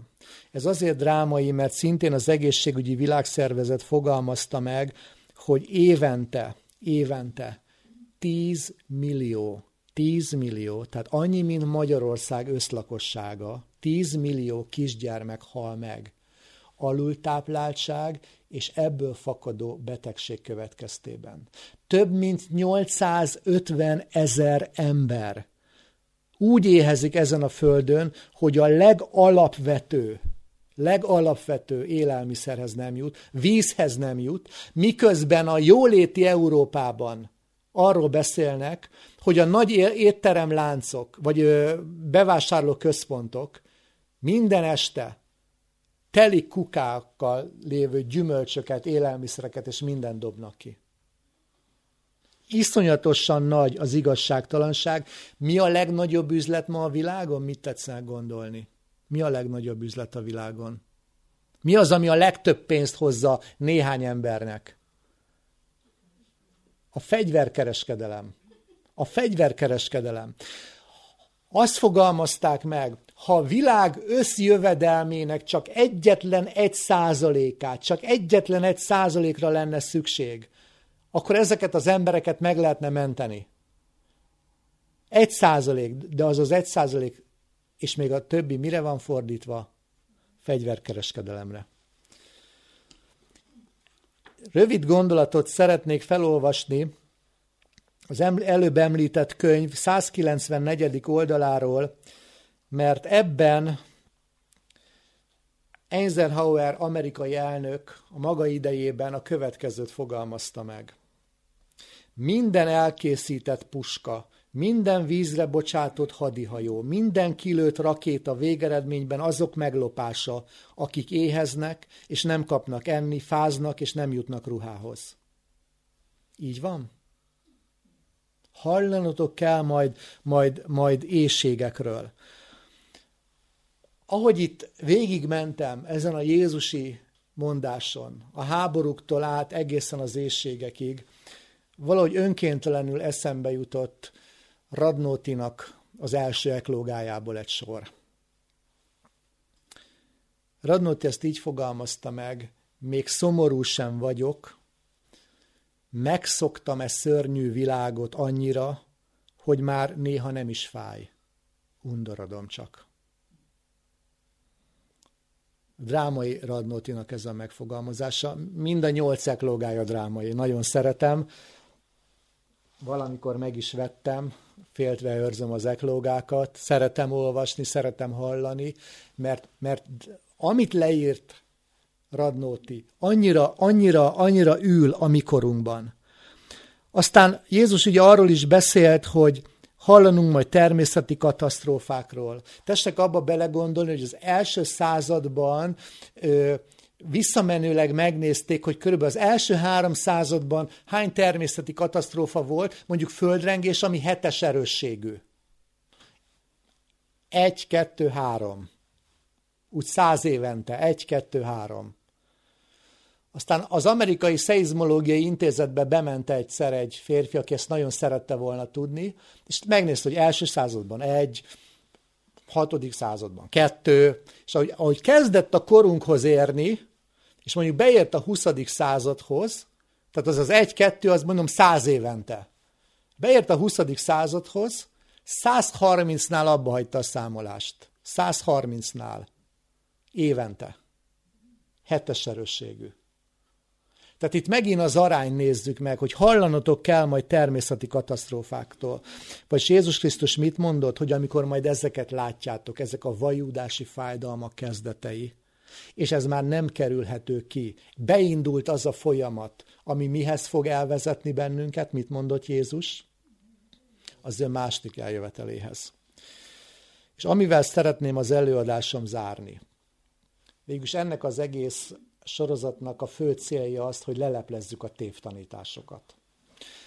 Mert Jézus nem csak azt fogalmazta meg, hogy a társadalomban milyen változások lesznek, hanem Máté evangéliuma 24. fejezetének a 11. verse következőképpen szól. És most tessenek figyelni, most, most, most jön igazából a dráma. Ez is dráma, amiről beszéltem. De az igazi dráma most jön. Tehát Máté 24.11. Sok hamis proféta támad, és sokakat elhitetnek. Hát Jézus azt mondta, ez is az idők jeli lesz. Ez is a vajudási fájdalmak kezdete lesz. Amikor Jézus ezeket a jeleket felsorolt az ő második eljövetelére közelgően, és azt mondta, hogy ezek a sok, ezek a, fajú, a vajudási fájdalmak kezdetei. De most mi maradjunk akkor a kereszténységen belül. Néhány kérdést szeretnék önöknek feltenni. Amiről én eddig beszéltem, vajon a kereszténységen belül komolyan veszik ezeket a jeleket? Hirdetik? Hirdetik? Várják Jézus második eljövetelét? Elterjedt tanítás a kereszténységen belül az idők jeleiről beszélni? Ma tanítják jelenések könyvét? Várják Jézus második eljövetelét? Komolyan veszik azt, ami mondjuk Máté 16-27-ben van, hogy az embernek fia eljön, és megítél mindenkit az ő cselekedetei szerint? Komolyan veszik jelenések könyve első fejezetének a hetedik versét, ami hogy szól? Hogy minden szem meglátja majd az ember fiát eljönni. Komolyan veszik János 14.1.3-at? hogy most mondtam majd még néktek, én most elmegyek, helyet készítek néktek, és amikor eljön a hely, akkor visszajövök, magamhoz veszlek titeket, hogy ti is ott legyetek, ahol én. Komolyan veszik ma ezeket a Jézusi kijelentéseket? Az ő második eljövetelére vonatkozóan? Nem. És tetszenek tudni, hogy miért nem? Bibliai verset szeretnék felolvasni. Pálapostól olyan drámaian megfogalmazta, hogy a mikorunkban mit fognak tanítani az embereknek? Nem azt, amiről én eddig beszéltem. Nem ezt. Azt mondja az első tesszanikai levél ötödik fejezetének első három verse. Az időkről és időszakokról pedig atyámfiai nem szükség, hogy írjak néktek, mert igen jól tudjátok ti magatok, hogy az Úrnak napja úgy jön el, mint a tolva éjjel, mert amikor ezt mondják, békesség és biztonság. Figyeljük meg, mit mondott Pál? Békesség és biztonság. Pál ezt az első század közepén mondja, hogy békesség és ezt fogják mondani, hogy békesség és biztonság. Az első Biblia versekben azt mondja, nem szükség nektek írnom, mert tudjátok, hogy eljön Jézus. De amikor majd ezt mondják, hogy békesség és biztonság. Ez a páli kijelentés 2000 évig, 2000 évig így aludt a Bibliában. Aludt. Tudják, hogy mikor vették elő a politikusok, és mikor kezdték el hangoztatni ezt a két szót, hogy békesség és biztonság? A második világháború befejezésekor. Akkor egy angol, egy francia, egy német és egy olasz külügyminiszter összeült, és megfogalmazták azt, hogy az európai társadalomban létre kell hozni majd a békességet és biztonságot, hogy Európa népeit soha többé ne sújtsa majd ilyen pusztító háború. Békesség és biztonság. De ha békesség és biztonság, akkor hogyan folytatja Pál? Mikor ezt mondják békesség és biztonság, akkor hirtelen veszedelem jön rájuk, mint a szülési fájdalom a terhes asszonyra, és semmiképp meg nem menekednek. Mit mondott Pál? Hogy mit fognak majd az embereknek mondani? Hogy eljön a vég? Hanem, hogy békesség és biztonság lesz, nem kell félnetek. Nem kell komolyan venni, amiről Máté 24. fejezete beszél, ezek csak apokaliptikus szekták képzelgései. Egy ószövetségi könyvben Jeremiás könyve 23. fejezetének a 16. és a 17. versében szintén erről beszélt, egy előremutató proféciaként a Biblia. Ezt mondja a seregek ura, ne hallgassátok azoknak a profétáknak szavait, akik néktek profétálnak, elbolondítanak titeket, az ő szívük látását szólják, nem az úr valót. Figyeljenek, szüntelen ezt mondják azoknak, akik megvetnek engem. Azt mondta az Úr, békességetek lesz néktek, és mindenkinek, az, aki az ő szívének keménysége szerint jár, ezt mondják, nem jött irátok veszedelem. Mit mond? Hogy nem kell félni, nem kell megtérni, nem kell Krisztushoz ragaszkodni. Békesség lesz mindenkinek, aki az ő szívének keménysége szerint jár, békességetek lesz. Nagyon drámai. Drámaiak ezek a kijelentések. Ma nem ez van. Tessék mondani, ma a kereszténységen belül kiállnak, és azt mondják, hogy emberek térjetek meg, mert elközelített az Isten országa. Jézus másodszor nem sokára eljön. Mindjárt lezáródik a történet. Erről hallunk? Vagy arról hallunk, hogy fogjunk össze, fogjanak össze a keresztények, és megújítjuk a világot, és végre békesség és biztonság jön. És mit mond az Úr? Hogy ezt tőlem, ezt, ezt, ezt én mondom nekik? Azt a saját szívük látását mondják.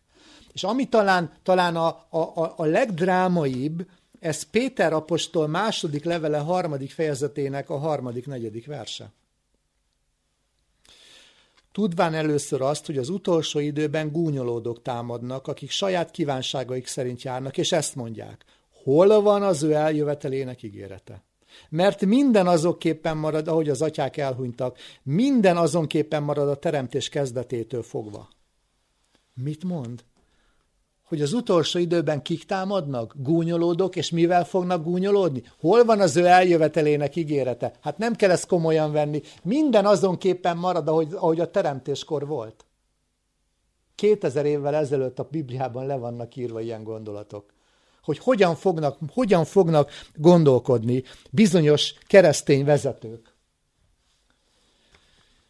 És hogy hogyan fognak gondolkodni azért én ezt, ezt szó szerint szeretném felolvasni önöknek.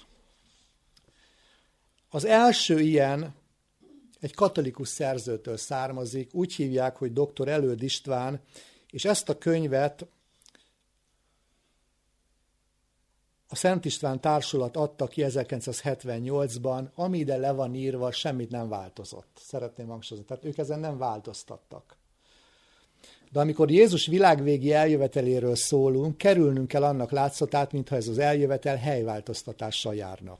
A megdicsőt Krisztus teste fölött, fölötte áll a tér és idő kategóriájának, számára, amely nem jelent helyet eljövetele, tehát nem azonos lesz az epifánéjával, azaz megdicsőlt embersége mindenek előtt való kinyilvánításával akkor az egész emberiség olyan változáson megy keresztül, hogy mindenki kénytelen lesz megtapasztalni a láthatatlanul állandóan köztünk lévő dicsőséges Krisztust, így tehát Krisztus voltaképpen nem jön el hozzánk, hanem a világ érkezik el ő hozzá, amennyiben a történelm során fokozatosan olyanná fejlődik, hogy a történelem végén képes lesz befogadni mindazt, amit Krisztus a megváltással kiérdemelt számunkra. Mit mond? Hogy Krisztus nem jön el, ahogy az írásban mondja. Ez nem helyváltoztatással jár.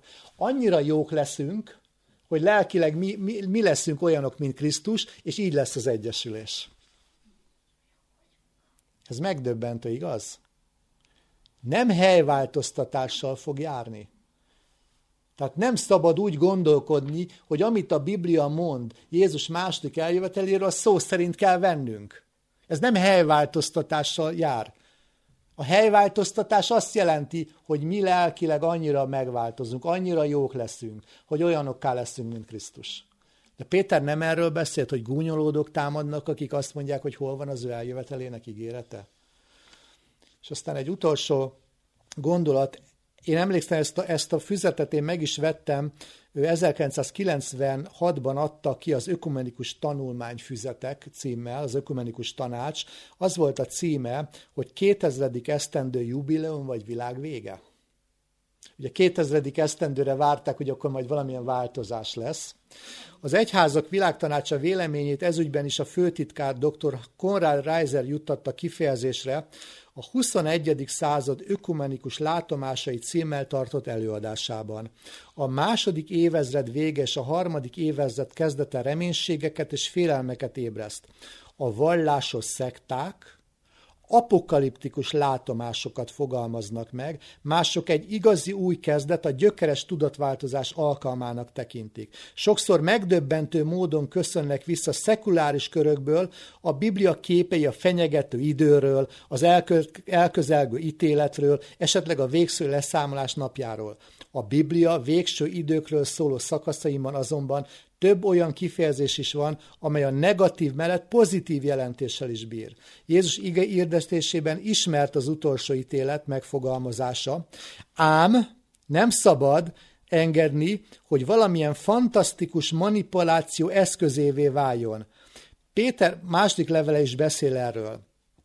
Meg kell értenünk azokat, akik félnek a közeli vagy távoli, a kis és nagy katasztrófáktól, az aggódó kérdéseket tesznek fel, félnek a háborútól, szegénységtől, munkanélküliségtől, betegségtől, terrorizmustól. Most figyeljenek!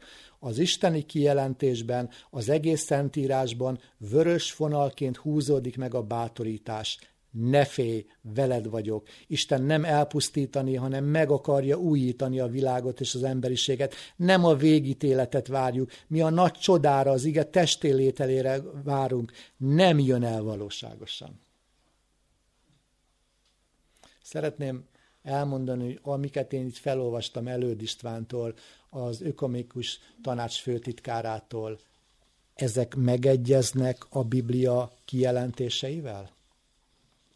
Tévtanítások? Hogyan lehet ezt leleplezni?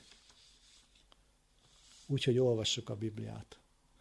És ha még van egy kis idejük, ez is megjelent évekkel ezelőtt, egészen pontosan 2000-ben, miért csodálkozol. Ez egy katolikus írás, amiben Ratzinger bíboros, aki később pápa lett, Benedek pápa lett, a következő gondolatokat fogalmazta meg, hogy, hogy hogyan is kell, te, ők hogyan tekintenek olyan egyházakra, akik hát nem velük vannak kapcsolatban. Ez a Vatikán városban, ez az írás Vatikán városban jelent meg 2000-ben, méghozzá szeptember 5-én, Vatikán el, el, elutasítja a vallási pluralizmust amelyben azt írja, hogy a protestáns egyházak csupán egyházi közösségek ragján ismerhetők el, az egyházi közösségek, amelyek az érvényes püspökséget és az eukarisztikus misztérium eredeti és tökéletes valóságát nem fogták fel, tulajdonképpen nem egyházak. Nem, a kis egyházakról már nem is beszélek, igaz? Tehát nem tekintik egyházaknak. És meg, meg mindjárt olvasom, miért is orvasom fel ezeket önöknek. A Krisztus egyetlen egyháza katolikus egyházban valósul meg, amelyet Péter utódai és a püspöksége vezet. A dokumentum definíció szerint a romai katolikus e- egyház egyedül az üdvözítő egyház, amelytől elkülönül és elhatárolódik az, aki a pápát és a püspököket nem ismeri el. Ezek nem egyházak. Na most, hogyha ezek nem egyházak, és ők, ezek a nem egyházak beszélnek a második eljövetelről, akkor minek tekintik őket apokaliptikus szektáknak? És mindent elkövetnek, hogy ezekkel ne álljanak szóba. Ö, egy érdekes könyv van nálam, ebből most nem olvasok fel. Hans Küng, egy katolikus teológus írta meg, az a cím, hogy a katolikus egyház, de drámai a könyv borítója. Ezt most figyelni, nagyon figyeljék meg. Mit látnak itt? Papokat, püspököket, igaz? Igaz? És itt kicsit előrébb megyek. Itt Jézus, igaz? Homályosan lehet látni? Igen, igen a borító miatt. Mert a borító miatt nem véletlen. Ki, ki, ki van, kit lehet nagyon tisztán látni? És kit lehet homályosan látni? Így ez a könyv mindent elmondja, igaz? A katolikus teológus írta meg ezt a könyvet. Egyébként drámai könyv. Mit tetszenek gondolni, hogy ha a Biblia így beszél Jézus második eljöveteléről. És ma nem tanítják az embereknek, mert az egyháza fontos, meg az egyházak szövetsége, az ökumenizmusa fontos, nem Jézus beszéd és Jézus második eljövetele. Ha Jézus eljönne, már pedig el fog jönni, az emberek hogy fognak erre tekinteni? Megmondom, miért kérdezem. Reisinger János megírta a Magyar Költők Jövendőlései című könyvét, és ennek a könyvnek a 401. oldalán találtam egy verset. Ez a vers 1923-ban íródott. Az a címe, Karácsonyi beszélgetés az Úr Jézus Krisztussal 1923-ban. És Dudka Ákos talán nem annyira ismert költő. Nem hosszú a vers, de az előadás végén drámai lesz. Valamit megérzett 1923-ban, hogy hogyan tekintene az a világ, aki nem várja Krisztust, és mégis eljön, hogyan tekintene erre a Krisztusra. Ha beteg, ha e beteg, bolond világra, Uram, még egyszer megszületnél, bár milliónyi templomod van, kezdhetnél megint Betlehemnél. Szalmajászolnál rangosabb hely, Uram, te ma sem jutna, soha messzibb a te országod, mi atyánkod, bár mindenki tudja. És ha így jönnél Názáretből, sápadtan fázva december este, az ügyefogyott szenvedőkhöz, Párizsba vagy Budapestre, és leülnél az éhezők közt, és abból, amit valaha mondtál, mesélnél új vigasztalásul, elfognának a tizedik szónál. Ha mondanál új hegyi beszédet, és amit mondtál a gazdagokról, és ha gyűlnének az elhagyottak, szólnál az írásforgatókról, és ha megpróbálnád, Uram, még egyszer az embert rávenni a szeretetre, börtönbe vagy kórházba hurcol ekkor, ha nem is ver mindjárt keresztre. Drámai a vers, igaz? Vagyis azok, akik nem várják az ő eljövetelét, akik, akik nem tudják, hogy mifele halad a világ, azok azok ezeket a kijelentéseit, mint említettem, csak, csak apokaliptikus szekták képzelgéseinek fogják venni. De ugyanakkor ott van jelenések könyve 14. fejezete, ami már a korunkról szól, ahol János apostol drámaian azt fogalmazza meg, ezt mondván, Féljétek az Istent, és néki adjatok dicsőséget, mert eljött az ő ítéletének órája, és imádjátok azt, aki teremtette a mennyet, a földet, a tengert és a vizek forrásait. Tehát János azt mondja, hogy eljön az a korszak, amiben az egyedüli imádatunkat Istennek kell majd adnunk, máskülönben a sötétség fogjai leszünk. Azt mondja, eljön az ő ítéletének órája.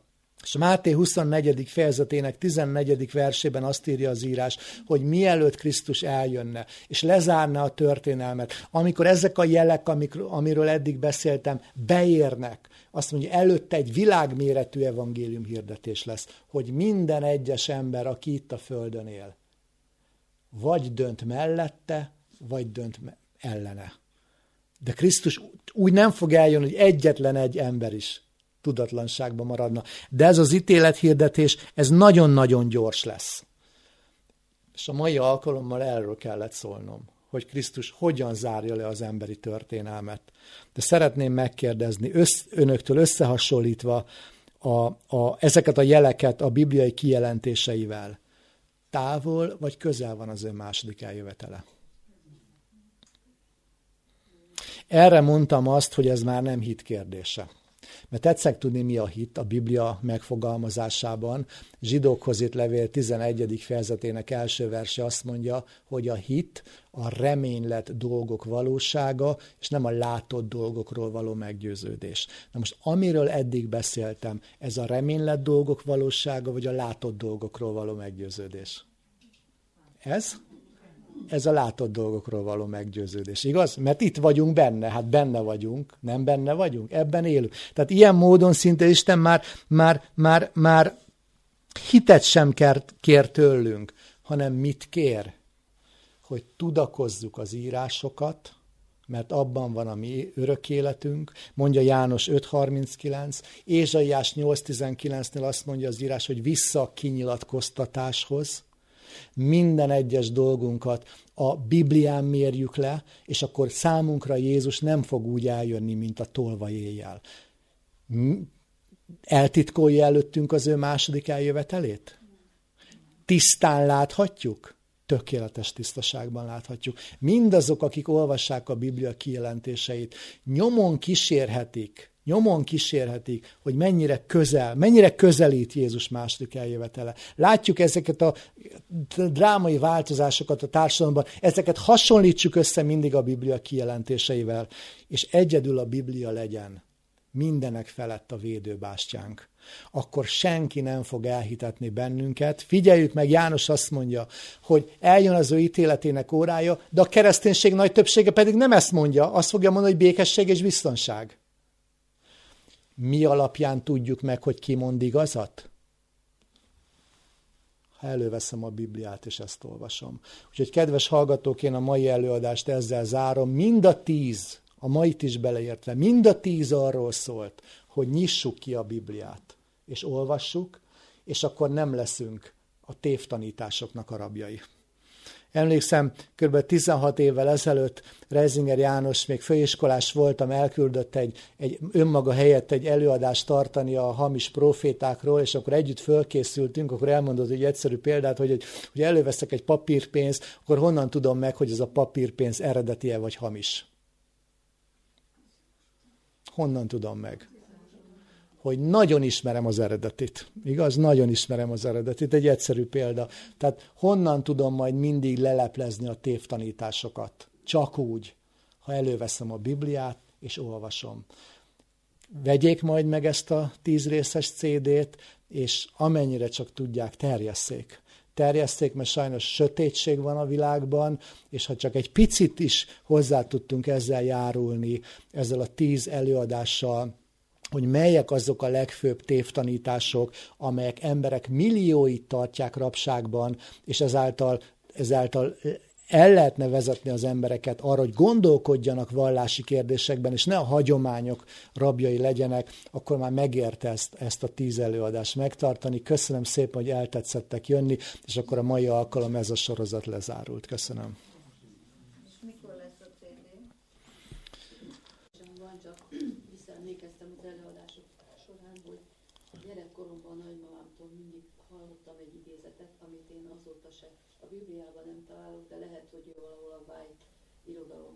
olvasta, és az az volt, hogy az utolsó időben lesz akkora hőség, hogy az emberek nyelvüket vágják ki lyukban. Hát gondolom, hogy ez a kép úgy megragad bennem azóta is, és nem találtam meg, hogy ez, ez hol van leírva, de minden esetre a múlt héten hallgattam egy előadást a klímaváltozásról, és ott épp arról volt szó, hogy 2030-ig várható olyan hőmérséklet emelkedés bizonyos területeken, amit az ember még nem tapasztalt meg, Igen. fogalmazott az. Hát ugye nekem külön, én évek, éveken át külön előadást tartottam vetítéses formában a globális felmelegedésről, Úgyhogy amikor most a vízhiányról beszéltem, akkor nyilvánvalóan ez ezzel függ összefüggésben, ezzel van összefüggésben a klímaváltozással. Igen, drámai következményekkel járt, jár, és, és fog járni a klímaváltozás. Nem véletlenül ö, szoktak ö, politikusok klímakonferenciákat tartani. A Magyar Köztársasági Elnök is sokat felszólal a klímaváltozás ellen, hogy mit kellene tenni. Ő azt fogalmazzák meg, hogy ez már egy olyan drámai folyamatot indított be, amit legfeljebb lassítani lehet már csak.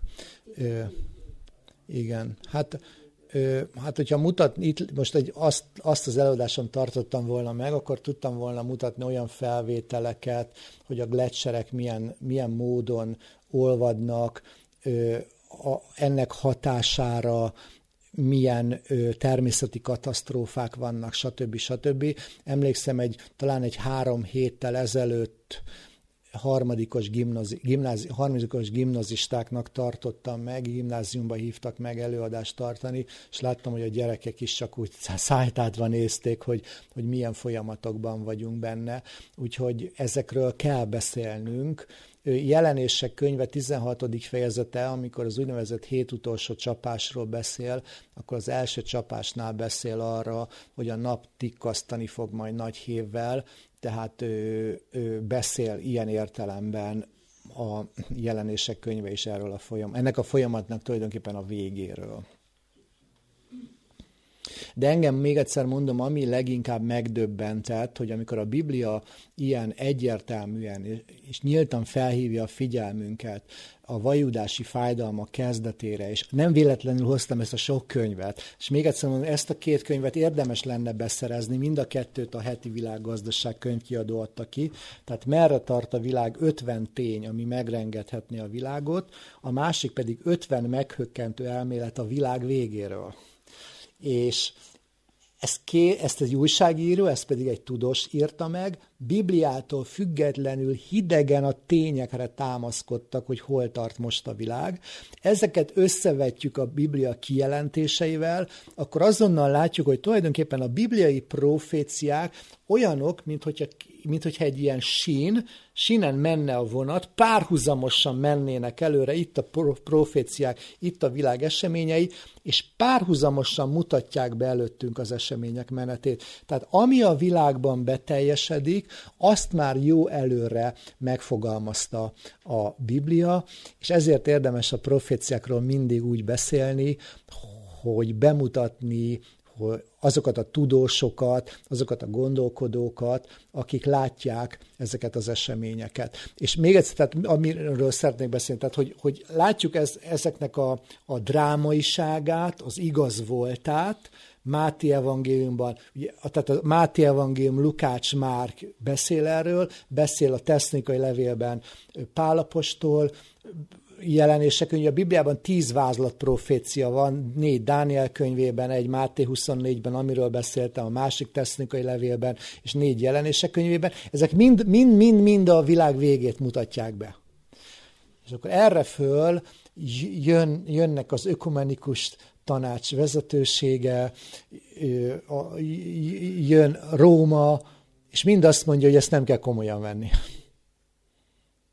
Holott a Biblia erről beszél jó előre, hogy majd hamis Krisztusok, hamis proféták támadnak, az ő, akik az ő szívük keménysége szerint járnak, békességet és biztonságot hirdetnek, azt mondják, hogy hol van majd az ő eljövetelének közelsége. Tehát egy Bibliát kutató ember ezen meg sem döbben, mert azt mondja, hogy megint csak azt látom, hogy a Biblia előre megírta ezeket az eseményeket, de tessenek abba belegondolni, hogy amikor ilyen nagy vallási tekintélyek, ilyen gondolatokat megfogalmaznak, és az emberek nagy többsége pedig nem olvassa a Bibliát, akkor kiknek fog hinni? A hamis profétáknak. Tehát ennek az egész, ennek az egész sorozatnak ez volt a fő lényege, ezért is lett az a cím adva, hogy a reformációtól napjainkig leleplezni a tévtanításokat.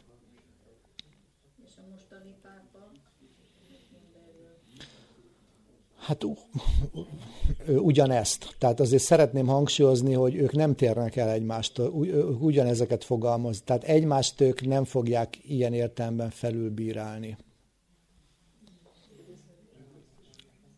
Tessék?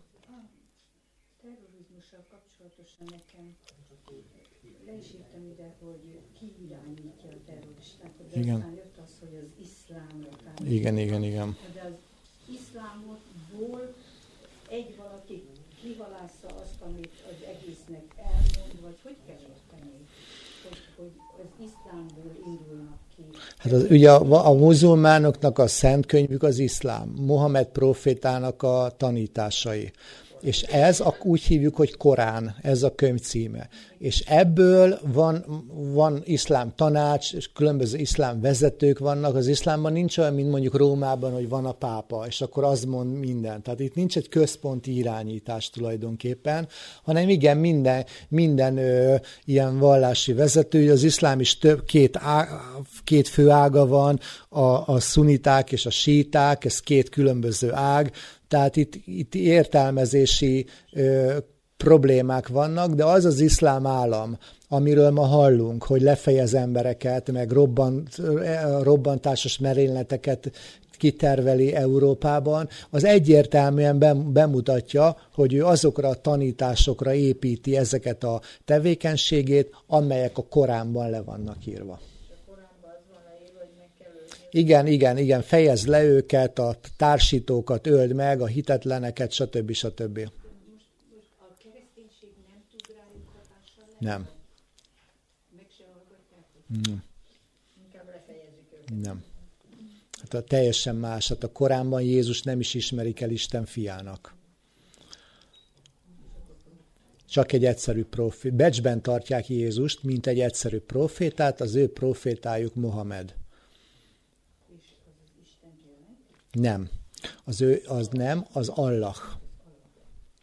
Aki, aki még a kezdeti időben, amikor az arab törzsek tulajdonképpen nem voltak egységesek, hanem báványimádóak voltak, ez az Allah egy ilyen holdisten volt, és ebből a holdistenből ö, lett tulajdonképpen az ő istenük, ami nem azonos, nem azonos mondjuk a mi istenünkkel, bármennyire is szeretnék, mert hogyha az ember olvassa a Koránt és olvassa a Bibliát, akkor tökéletesen látja a különbséget.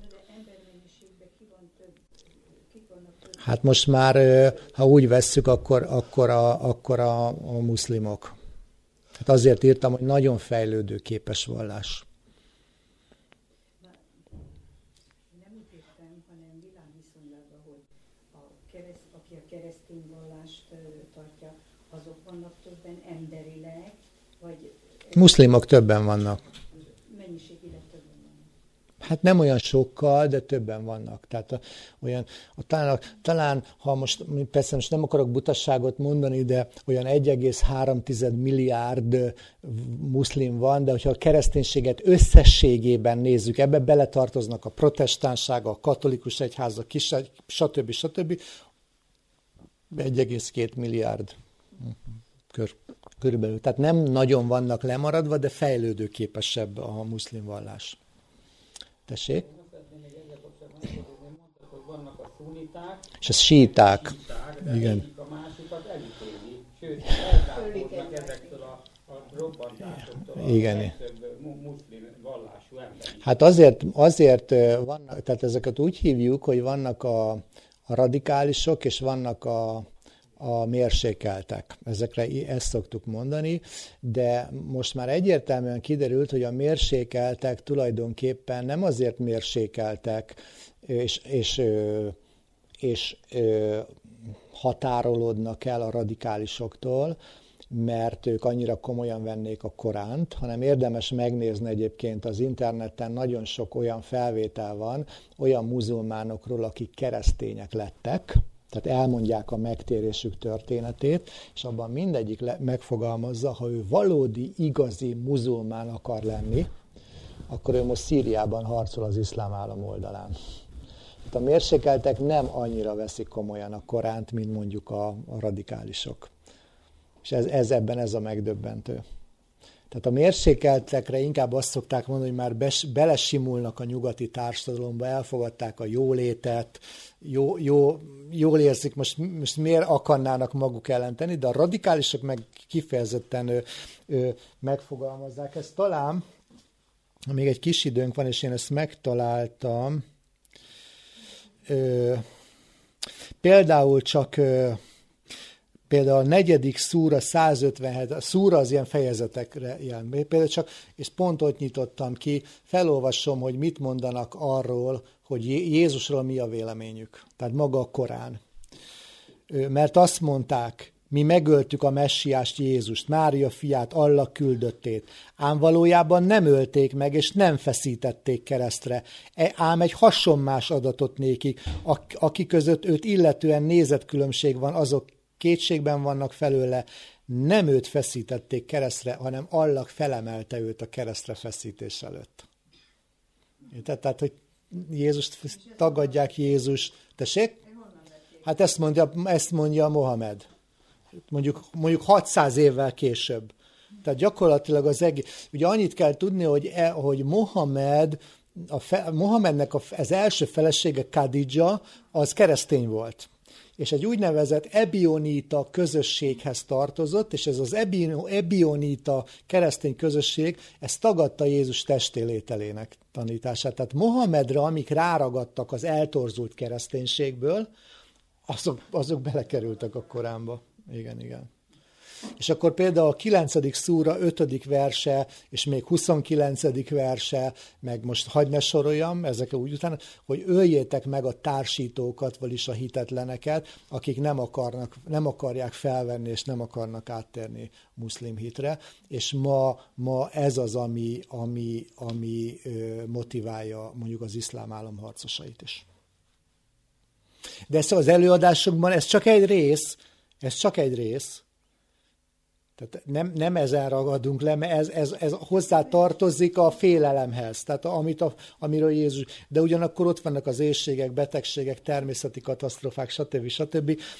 Ez mind-mind a szülési fájdalmak, vagyis a vajudási fájdalmak kezdetei, de ez már, már beindult az, bocsánat, már beindult az a folyamat, ami viszont előre fogja vetíteni Jézus második eljövetelét. Ezt már nem lehet kikerülni. Ezt úgy lehet kikerülni, hogy azt mondom, hogy erről én nem akarok tudni, ez engem idegesít, butaság, apokaliptikus szekták víziói, menjenek innen, minek jöttek ide ilyenekről beszélni, nem akarok erről. Hát tudnék mesélni sok ilyen hozzáállásról, én mindig Kávin János példáját hozom fel, aki Kávin elég sokat beszélt Rómáról, és akkor az egyik könyvében Kávin azt írta le, hogy ha valakit idegesít, ahogy én Rómáról beszélek, akkor ne rám haragudjon. Haragudjon János apostolra, haragudjon Dániel profétára, haragudjon Pál apostolra, én csak utánuk beszélek. Hát én ugyanígy vagyok. Hát rám ne haragudjanak, már lehet. Én csak Jézus után beszéltem. Hallhatták, azt olvastam fel, ami le van írva. Tehát örüljünk annak, hogy Jézus Krisztus a Biblián keresztül így felhívta a figyelmünket, és ezeket így azonosítani tudjuk. Amikor hallok a tévében, rádióban, interneten ilyen drámai dolgokat, akkor önkéntelenül már, már az agyam úgy mozog, hogy már azonosítom, hogy ez hol van a Bibliában leírva. Hát persze még rengeteg dologról lehetett volna beszélni, de hát így is túlhaladtam az időmet de egy összefoglalásképpen azért ez, ez, ez el, el tud bennünk indítani egy olyan gondolkodási folyamatot, hogy nézzünk utána, nézzünk tovább, ezeknek a dolgoknak, és akkor nem maradunk a sötétségben. Tehát az a lényeg, hogy, hogy a Róma tagadja Krisztus másik eljövetelét. Ez az előd István, amit megfogalmazott, hogy a helyváltoztat, a Jézus másik eljövetele nem valóságos helyváltoztatás, hanem mi növünk fel lelkileg majd ő hozzá ezen, ezen Róma nem változtatott, vagy, a, vagy az ökumenikus tanács gondolatai, hogy mi nem a végítéletet várjuk, hanem a, hanem a megújulást. Na de hát ez pont, pont ezekről megbeszél a Biblia. Tehát egy Bibliát kutató ember azt mondja, jó, jó, de hát nem ezt írja a Biblia, hanem pont azt írja. Nem tudok erre mit mondani. Nem tudok erre. Igen, ne, nem tudok erre mit mondani, hogy, hogy, hogy mi, áll, mi áll e mögött. Nem tudom, nem tudom.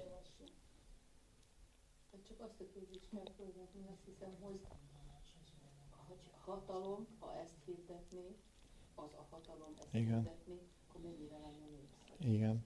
Hát, am, tehát, de figyeljék majd meg, igen. Hát figyeljék majd meg, békesség és biztonság. Tehát ez sokkal népszerűbb, mint azt mondani, hogy változzatok meg, térjetek meg, mert elközelített Isten országa. Hát ez olyan, ez olyan szektás. Nem? Ha most nézzük meg.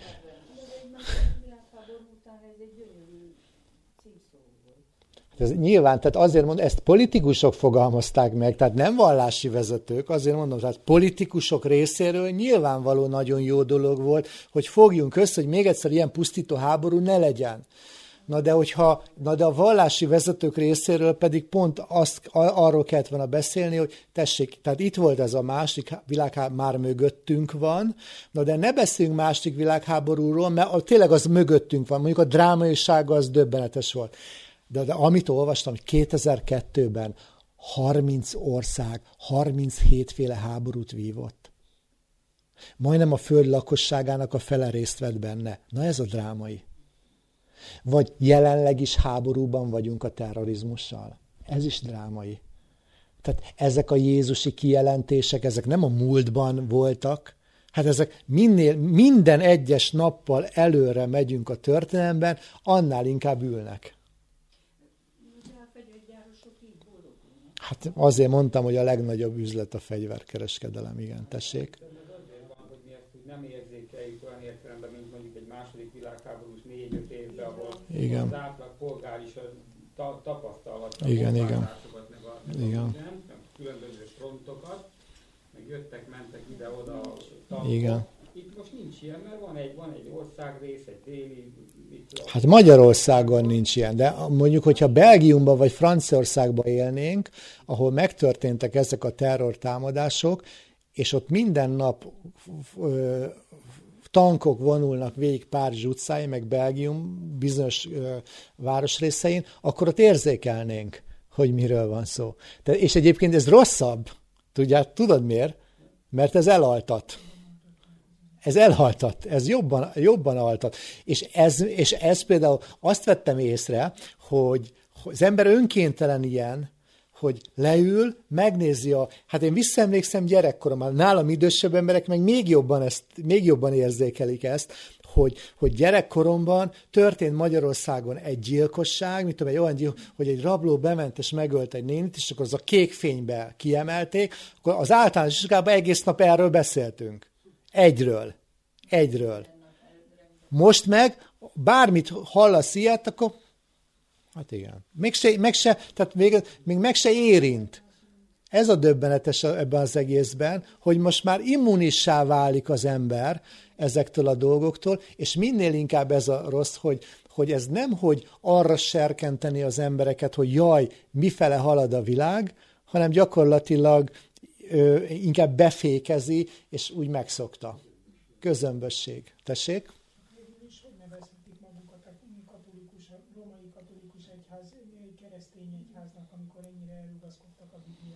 Hát ez jó kérdés. jó kérdés. Igen, igen. Igen, igen, igen. Hát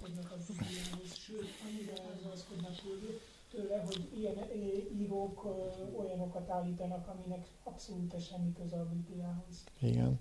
A régi nagy íróik, mondjuk az, igen, hát ezért említettem, hogy például, például Leonardo da Vinci, Petrárka, Dante, tehát ezek a nagy, több száz évekre vissza, tökéletesen látták az egyháznak a hibát. Luther is látta. Ugye Luther ő nem akart, ő nem akart kilépni, ő meg akarta reformálni, hát ő katolikus pap akart maradni.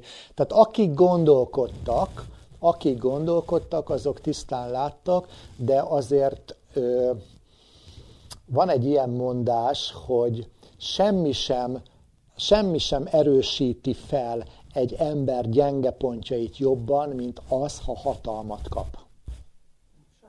Ugye azért ez a nagy mondás, ezt Ötvös József mondta a 19. század végén, ez nagyon nagy mondás, és, és sokszor ki, ki, valaki kérdezte, na de hogyha ők nem olvasnak a Bibliát, meg stb. Lehet, hogy tudják, de a hatalom erősebb, a hatalomvágy erősebb ebben. Érdemes felmenni arra a Despositium, ebben a sorozatban sokszor említettem, az internetre katolikus hitvédelem. Érdemes felmenni úgy meg fogják magyarázni, hogy miért imádnak szobrokat, hogy mivel helyettesítik, hogy minden, amiről eddig beszéltem, Biblia versek sorozatát fogják felhozni. Szűzmárjáról, stb.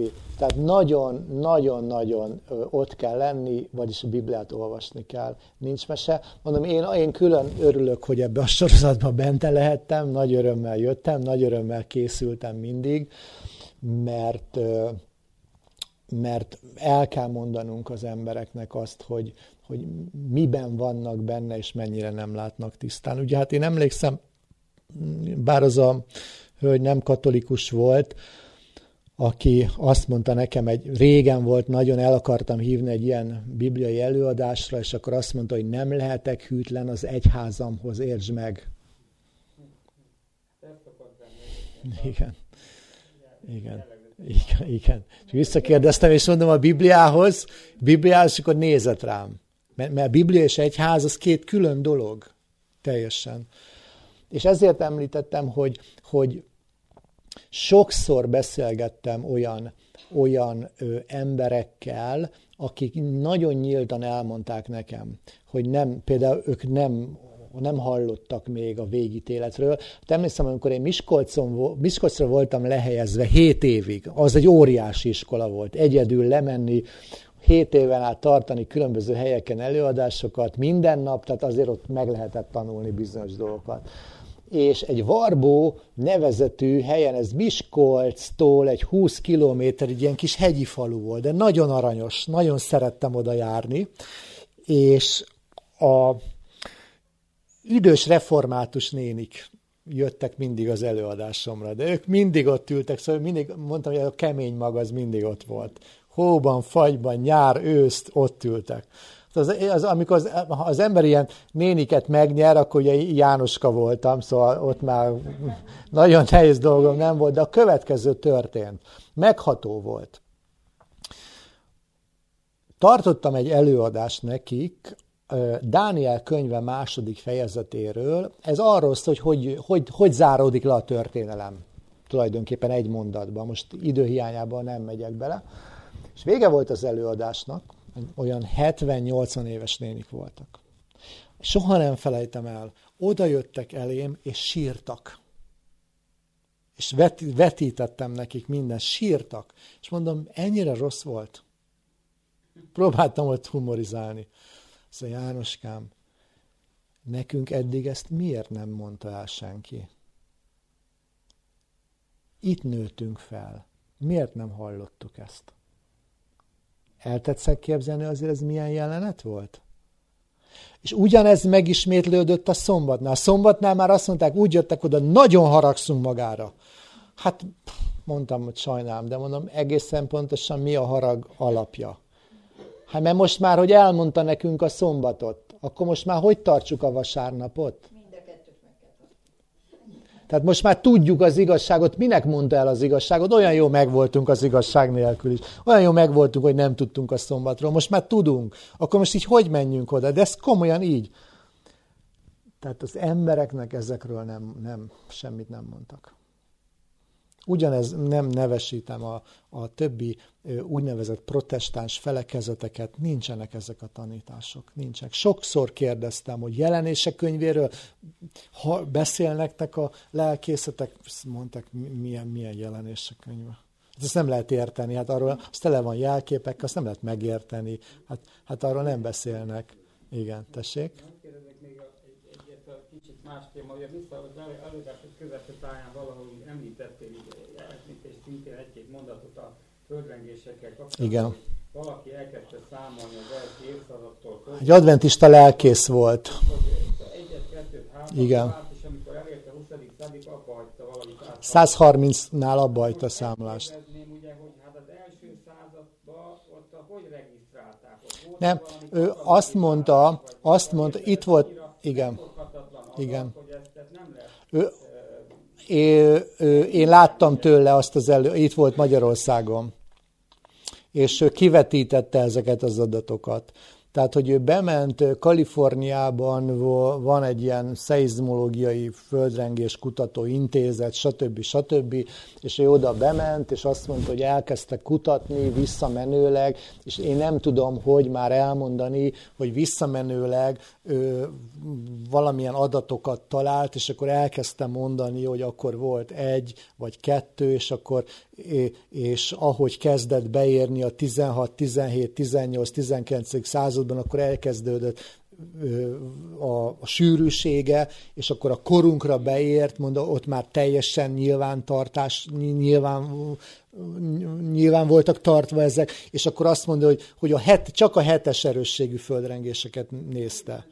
És a korunkban, hát igen, igen. akkori középkorban, hogy, Nálunk ezt, ezt hogy nem tudjuk regisztrálták. elképzelni, mert, mert ugye itt az intézményeinket, kulturális intézményeinket lehetetlenítik el, könyvtárakat ugyancsak, de én például egykori könyvtárosként el tudom azt képzelni, hogy egy Hát hát me- amerikai szeizmológiai intézet az visszamenőlegesen a, a, a szakterületének Igen, így van. kutatja, és valamilyen módon nyilván tartja.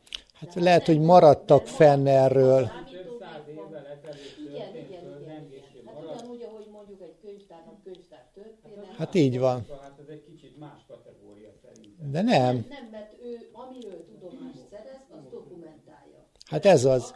Így van. És azt mondja, hogy ez első Igen, igen. Ezt a hírt kaptam, a másodikból azt a hírt Igen, igen, igen. Ilyen hogy maradt fönn az első századból, akár csak Hát- 300 év múlva? Hát úgy, hogy szerintem, Hát-.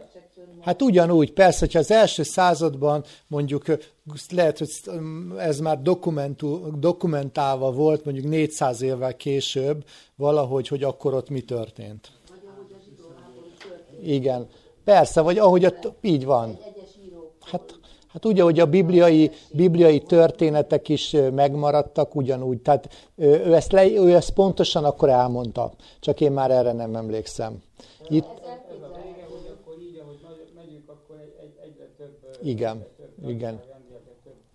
Hát ő így mondta, hogy a, hogy a 20. századhoz, ahogy a kutatásába beért, ő- eddig az volt a lényege, tehát azt akarta szemléltetni, hogy a középkorban, mit tudom én, de nekem is le van írva valahol ez. Tehát három, négy volt, 200 év múlva egy, utána öt, stb. És akkor beértünk, és elkezdte számolni, hogy a 20. századnál csak a hetes erős, és azt már könnyű ugye utána nézni, 130-nál azt mondta, hogy nem számol többet.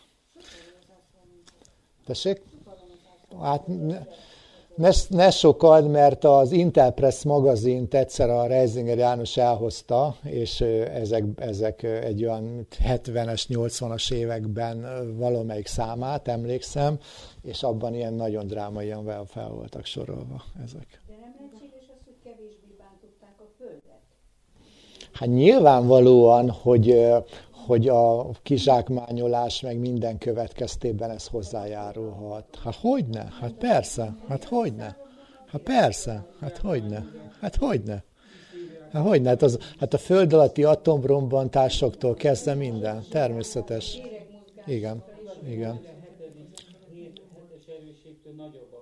Hát ugye, hogyha most megnézitek például a, a cunamit az, a cunami, ami 2004-ben volt, az 9,4-es erősségű volt. Ez valami brutális valami lehetett.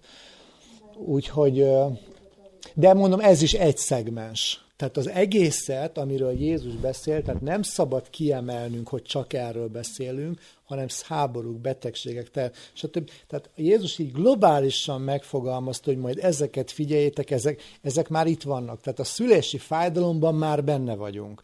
De hogy mikor jön el, ugye azt nem tudjuk a napot, mert azt mondja, arról az óráról még a fiú sem tud, csak az atya. De viszont a jelekből tudunk következtetni? Azt nem tudjuk melyik nap, azt nem tudjuk. De következtetni tudunk, hogy benne vagyunk ebben a folyamatban, vagy nem. Én azt mondom, hogy nagyon is benne vagyok. Nem tudom. Nem tudom. Luther, Luther, Luther a maga idejében annyit mondott, hogy még ő úgy gondolja, hogy van 300 év. Én nem tudom, tehát én tőlem már sokszor meg kell, hogy mondjam el, na hogy, hogy tudnám megmondani, hát én nem is, hogy, hogy venném magamnak a bátorságot, hogy olyat mondjak, ami, ami nekem nincs kinyilatkoztatva. Nem tudom. Ezekből a jelekből, de az biztos, hogy ha megint csak a folyamatot nézzük meg, és én azért szoktam hivatkozni a magam életére vonatkozóan. Nyilván mondom, nálam idősebb emberek ezt jobban átérzik, mint én, hogy milyen volt a világ mondjuk az 50-es, 60-as, 70-es, 70-es években már éltem kisgyerekként, hogy milyen volt a világ. 80-as évekre már teljesen emlékszem, amikor 15-16 éves voltam, és most én összehasonlítom ezeket az éveket, mondjuk a 70-es, 80-as évtizedet, bár már össze tudom hasonlítani a mikorunkkal, akkor azt mondom, ez egy dráma. Ez egy dráma, mint ami az volt. Tehát akkor nekem egy csigalassúságú világ volt, ez már egy nagyon felgyorsult világ, és, és ahogy jöttek az egymás után jövő nemzedékek, egyre inkább durvul a világ.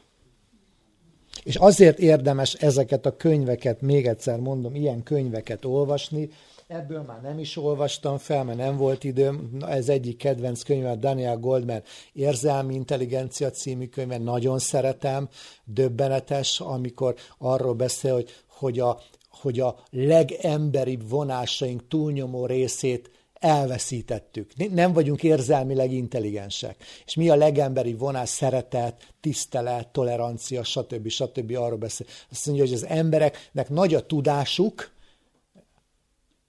tehát tárgyi tudás óriási, érzelmi intelligencia, most nyilván túlzok nulla. Tehát e, e, mert ezt, a, mikor, e, mikor például tartok előadása 2 Timóteus 3-ból, hogy lesznek az emberek magukat szeretők, stb. ismerjük azt a proféciát, hát az, az akkor előveszem ezt a könyvet. És akkor bemutatom, hogy az érzelmi intelligencia hiányában vagyunk. Úgyhogy de hát ugye sok minden nem tudtam elmondani a mai alkalommal sem, mert közben nekem néznem kellett az időt, de úgy, úgy összefoglalásképpen azért milyen események várhatók, vagy vagyunk benne, amelyek lezárják a világtörténelmet. Tessék. Még egyre egy-két gondolatot ott, hogy felolvastad a Koránból azt, hogy ők tagadják Krisztus. Igen, igen, igen. A, a keresztre feszítést. Tehát azt, hogy egyáltalán áldozat meg. Így van. Igen, igen, igen. De ez visszaköszön a kereszténységnek az első századában már voltak ilyen tanítások, ilyen tévtanítások, úgynevezett gnosztikus tanítások, akik szintén tagadtak különböző szemszögökből, meg nézetekből, és ugye voltak zsinatok annó, amik ezt hivatottak, voltak Igen. ezeket tisztába tenni. De mai napig is vannak ugye olyan úgymond keresztény egyházak, felekezetek, akik tagadják Krisztusnak egyáltalán azt, hogy az Isten fia. Igen. Hát azt kell megértenünk, hogy amikor a hetedik században vagyunk, Mohamedet nagyon nagy fokú befolyás érte az eltorzult kereszténység részéről.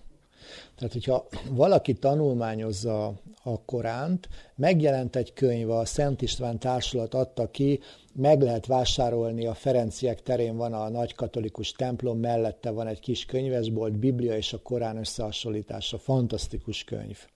2450 forint érdemes beszerezni. És ott ezt, ezt egy professzor írta meg és ott mindent leír, amit csak le lehet, és azt fogalmazza meg teljesen normális módon, és jól, hogy a Korán nem létezik Biblia nélkül. A Korán, a Biblia eltorzult, eltorzított változata. Tehát ez nem egy új dolog, hanem Mohamed, amit össze, összeollózott az Ószövetségből és az Új Szövetségből, például, hogy nem, nem, nem héten akartam, most már fáradt vagyok, nem Izsákot áldozta meg Ábrám, hanem Izmaelt. Tehát, hogy ilyen, ilyen csúsztatásokkal van tele a Korán. De bibliai történetek. Az alapja, az alapja az Ószövetség. Az alapja az Ószövetség. De meg kell, meg kell látnunk azt, hogy ha valaki fölmegy az internetre, van egy ilyen oldal YouTube-on, hogy dzsihád figyelő, akkor ott most 8 előadásban, fantasztikus, ilyen 15 perces előadások, egy palesztin fiatalember, aki ilyen családból származ, keresztény élet, szépen végigveszi ezeket a tanításokat és mindent, mindent meg lehet tudni, hogy hogy, miként, hogy alakult ki a Korán, miért írta meg, hogyan, stb. stb. És akkor láthatjuk azt, hogy tényleg a Biblia egy eltorzított, tehát a Bibliának egy eltorzított része. Nem lehet, hogyha most így hallgatlak, hogy ezt annak köszönhetjük, idézőjelben ezt a köszönhetjük, ezt egyáltalán a, a, a, a, a, a, a Koránnak a létrejöttét, mert hogy már a hatodik századra is úgy eltorzult a kereszténység. Tehát, kimondtad a lényeget, ugye? így van. Hogy, hogy már, ér, Persze. ezt már elegük volt akkor az embereknek így van. belőle, hogy ahogy így éltek akkoriban ugye a, a, a, a úgynevezett Péter utódok, meg, a, meg az állam, állam egyház, de. És azt mondták, hogy ebből elég, akkor mi összeszedünk egy magunknak tetsző kis valamit. Volt egy nagyon, nagyon nagy Hát nagyon nagy nem volt, mert egy, egy ír, írni, olvasni nem tudott. Karizmatikus volt. Igen, igen, igen, igen. Igen. Hogy nem. Össze, hát nézd, amikor én ennek a könyvnek a bevezető első oldalára én a saját szavaimmal egy mondatot felírtam. És ez a mondat a következő képen szólt, hogy az eltorzult katolicizmus nem csak az ateizmust hozta létre, hanem az iszlámot is. Én, ezt, én amikor elolvastam ezt a könyvet, akkor én így fogalmaztam meg magamnak. Tudnék, ha elővesszük, elővesszük a jelenések könyvét, akkor jelenések könyvében ez benne van. Mert nézd meg, hogy hogy az el, jelenések könyve 8.-9. fejezete az 7 rombita szolátomás.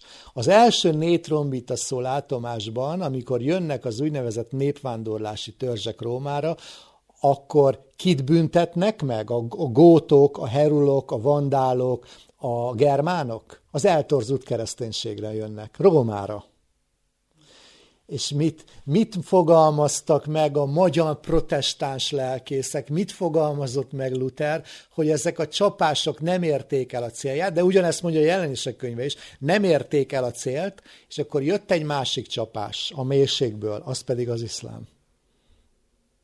Tehát ha az ember gondolkodik, akkor rájön arra, hogy egy tőből fakad az egész, a mélységből feljövő hatalom által.